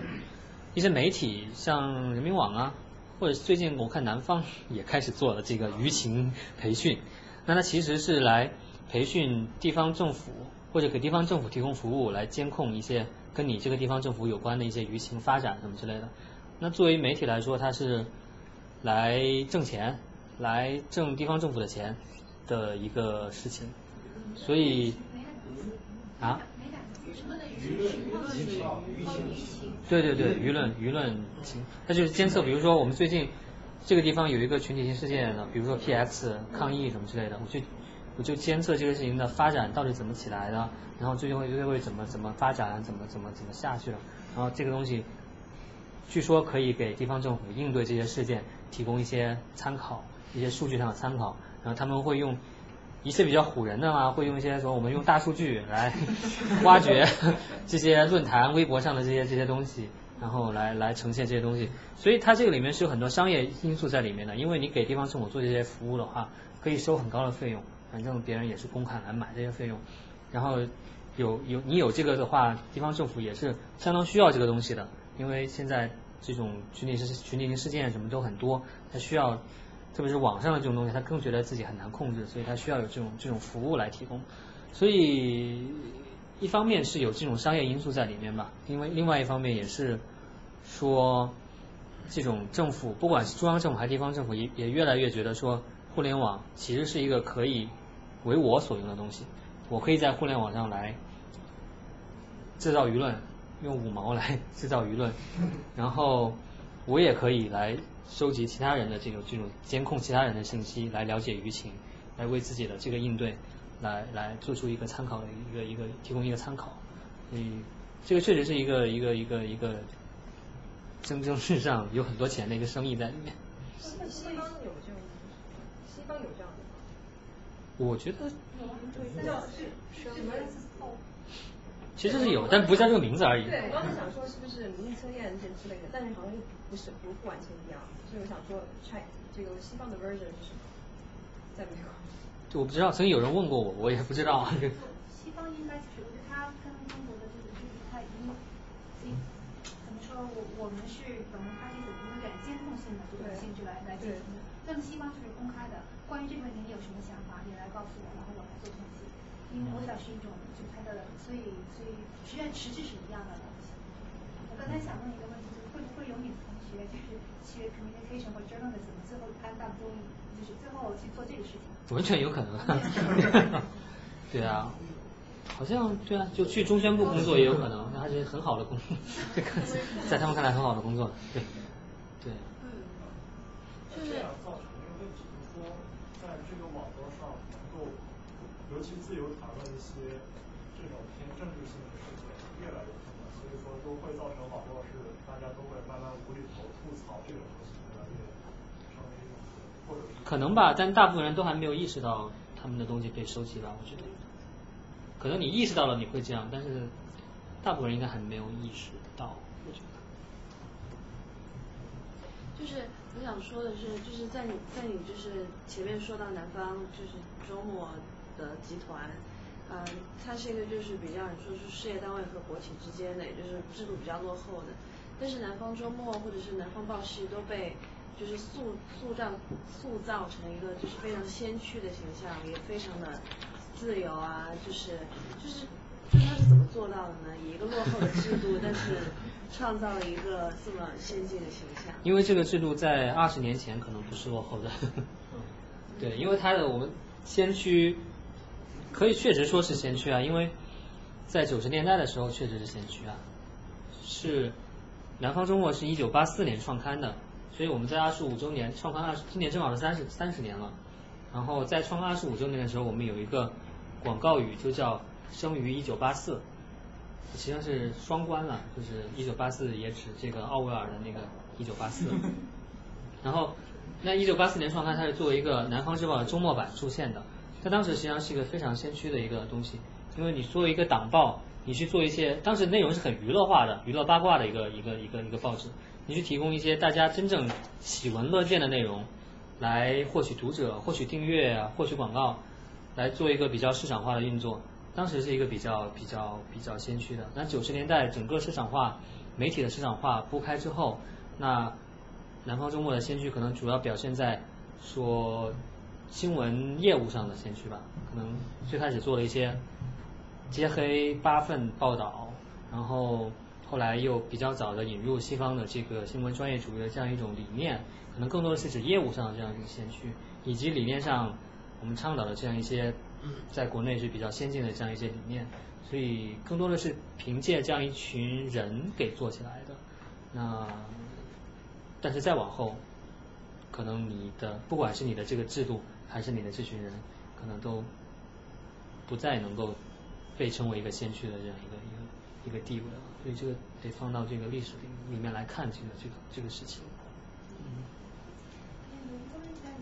就是你在两边都读过新闻吗？还是只在美国读过新闻？那我在中国一直读新闻，读读了六年。啊，就是你从你的感觉，就是国内那方学新闻的和 mass communication 这边和美国这边有什么区别吗？有有什么很就是呃大的？其实没什么区别，就是呃，因为我在这边是读 PhD 了，这个不太一样。但是因为我会做本科生的助教，那就会发现，其实不管是在国内还是在美国，都是大部分在学新闻传播的，都还是之后的呃目标什么之类的，还是会更多的去做什么 marketing 啊，会做啊、对 PR，对对对这样的事情，所以。出于这种以后这个专业比较 marketable 这个这个对。对对，没错没错，特别是现在媒体的生存状态不太好，所以真的在新闻学院里面，真的打定决心之后做做新闻的人，其实不管在中国和美国，我觉得都不多。对，可能中国会更少一点，因为又涉及到政治上的这样一种一种空间的限制，所以但确实还是都会有有一批这样比较坚定的人在，然后我不知道之后会怎样了，就就呃，就就最近有个新闻，就是江苏省有个高考状元说想 想报考这个北北北大新闻学院，然后被记者苦劝说你不要，千万千万不要报北大，不要报新闻专业。这个我是我我我对这些记者是挺 挺无语，挺挺挺无语的。然后呃，首先你你你你从伦理上来说，你作为一个记者，你就采访就好了，你要不要去干预这个你被采访对象的生活？这个是一个伦理上的问题。另外来说，你给他可能灌，你给他说的那些可能是一方面的，你自己的从事这个职业之后你自己的一些抱怨而已。那但是但是新闻业是非常需要这种，我不知道他高考分数能说明什么，但就当高考高考分数能说明问题的话，是需要这样一些人才，年轻的人才来加入的，特别他是理科状元，我就觉得说，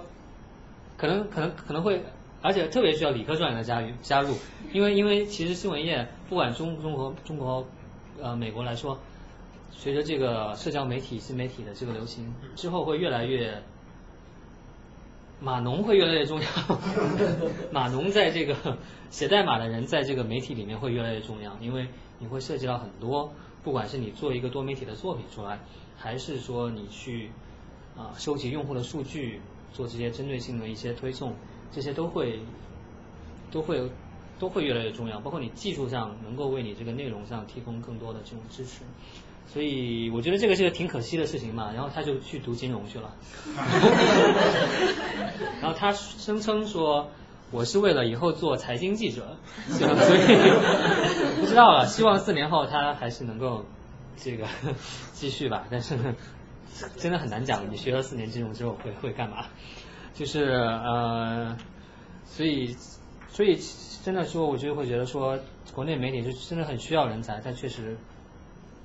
想想想做这个人挺挺少的。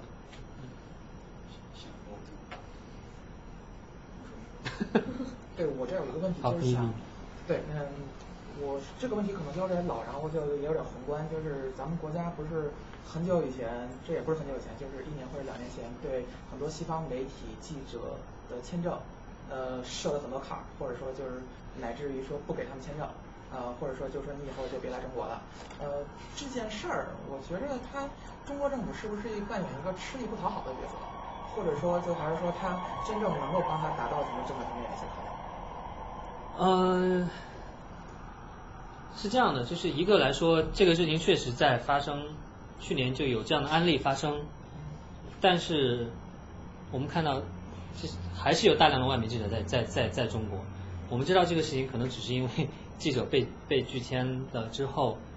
就在各个平台上说这个事情，吆喝的声音比较大，对，所以我们就是为什么我说他们可能会有一个，就可能这个东西的 side effect 可能会比较大，因为拒签之后，他可能会对负面的影响对对他，比如说他还在香港，但他报道中国的时候，嗯可能他他自己的主他自己主观色彩嗯会不会 play into this？这个不，因为你如果说的是《纽约时报》那个人，他还有同事在北京，他他的其他同事并没有被拒签，所以这个我想说，其实它是一个很小部分的这个这个这个这个现象，并没有说中国就不让外媒记者在这儿了。那呃，然后就是跟外媒记者的关系，我觉得就是一直挺微妙的关系吧。它以可能从政府角度来说，它可能起到一个威慑所谓的威慑的作用，但确实这些这些负面的影响在，它这个呃这里面怎么怎么怎么去衡量它的得失，起码在我或者说在新闻圈的人，可能肯定觉得是一个是一个吃力不讨好的事情，是一个有负面效果的事情。但也许在他们看来，在政府看来有自己的考量呢，因为好像会被认为它是，比如说封锁外媒网站、封锁《纽约时报》、封锁那个彭博社，可能是直接针对说你对温家宝家族的调查，对某某某某家族的调查，可能会觉得这是一个必要的反击姿态，可能会觉得说你你你你你触及了这些，我我就有必要来来来反击这些，所以可能从政府的这个角度来考虑的话，也许它有不同的考量的标准。从我们考虑方面来说，肯定是一个 挺挺荒谬的，不没有没有完全没有必要的事情啊，因为你没有办法去把外面记者都赶出去，这不可能的事情。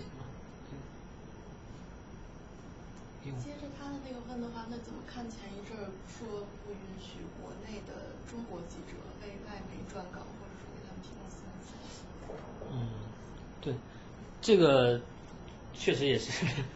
挺怎么说呢？个人来说，觉得是一个，当然可以觉得它是一个言论上收紧的一个一个一个一个标志了。但我想，它可能更多指向的是说，你作为它的它的它的就道理 argument 可能是说，你在你给国内的媒体服务，你去更多的指的是你去采访中接触到了一些，因为你的这个职务行为接触到了一些信息，然后你如果又把这个信息重新包装一下给国外媒体来提供的话，他会觉得是一个越界的行为。就在他们的这个管理的这样一个思路里面来说，你的这个职务行为就停留于此了，也不准你发微博上去，也不能让你发到微信上去，就停留于此。那当然停留于此是方便你去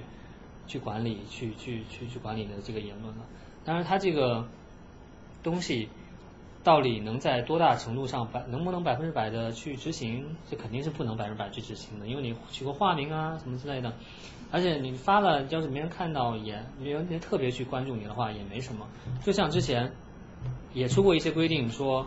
要管理记者的微博什么之类的，然后我们报社也说要求所有记者把自己的微博账号报上去，不管是马甲还是加 V 的，都要报上去。那我我就没报，然后也没把我怎么样。对，所以这些具体的政策在执行中，我想并不会完全去执行，但它重要的是给了你一个工具。你如果想收拾谁的话，你可以有这么一个一个，你说我出了这个东西，你怎么还给外面写？可能他只是因为你写的这个东西，可能透露了一些他不想让在外面让出现那些信息什么之类的，所以更多的是这样一个作用吧。我个人的分析是这样，但是我就是瞎猜了，因为 我完全也不在这个他们的这个决策体系里面。像我就是那个曾经张哲讲过，像他们包括你在做南方周末的时候，他说南方周末在大陆在国内的这个新闻全是作为一个保护军校的角色，就很多人去了之后，呃，他们可能就去再再去转到别的媒体啊，做嗯比较比较重要担任比较重要的角色。那么现在是不是就是说，就现在的年轻人，他们在大学毕业是不是还会选择南州？就是南州的这个威望是不是不如以前，或者说呃这样的角色已经不像以前？呃，是吧？就是 看你以前是多久之前了。就你们你们进入南方周末的时候，就我们进入南方周末的时候，也并没有觉得南南方就整个南方周末来也好，还是南方包夜也好，有特别强的吸引力吧。就特别是对于在北京上学的同学来说，因为没有户口，这个 对这个非常现实，也是非常重要的一个因素。所以其实说北大新闻学院毕业去南方的很少了，可能每一届有一两个就挺多了，因为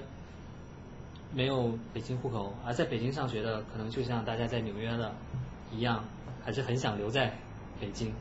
留在纽约一样，因为确实是一个资源集中的地方。那留在这儿没有户口，对，纽约没有户口这个东西，但可能有什么 H1B 什么之类的，所以可能这是一样的，就是说你得你得考虑这个这个实际的问题，所以这个所以起码我当时特别可能再早几年都是这样，一直是这样，因为因为这个户口现在户籍在中国又变得越来越重要，特别在北京这样的地方，买房买车什么之类都是这样，小孩教育什么之类的，所以本来就其实并没有太多的。吸引力比起中央媒体来说，其实本来就没有。那可能更多吸引的还是说你本来就特别认同他的理念，可能就是还是一个怎么说呢，精神价值上的感召吧。那这方面我觉得确实也是随着本来媒体的影响力越来越弱，新媒体的普及，那九零后、零零后知道南方周末的可能也并不是太多了。当然，他可能通过什么渠道知道呢？也许是通过韩寒的微博，他可能可能能能能知道一些，别的可能就就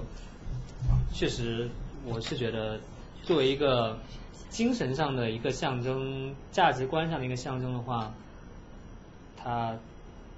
也是在逐渐削弱之中嘛。不过这个没有什么，就是每一代嘛，每一代都会有一个标志性的东西出出来，那之后会有谁来取代也不知道，嗯。我们也差不多时间了，看一看有没有。时间差不多，大家还有。好。谢谢。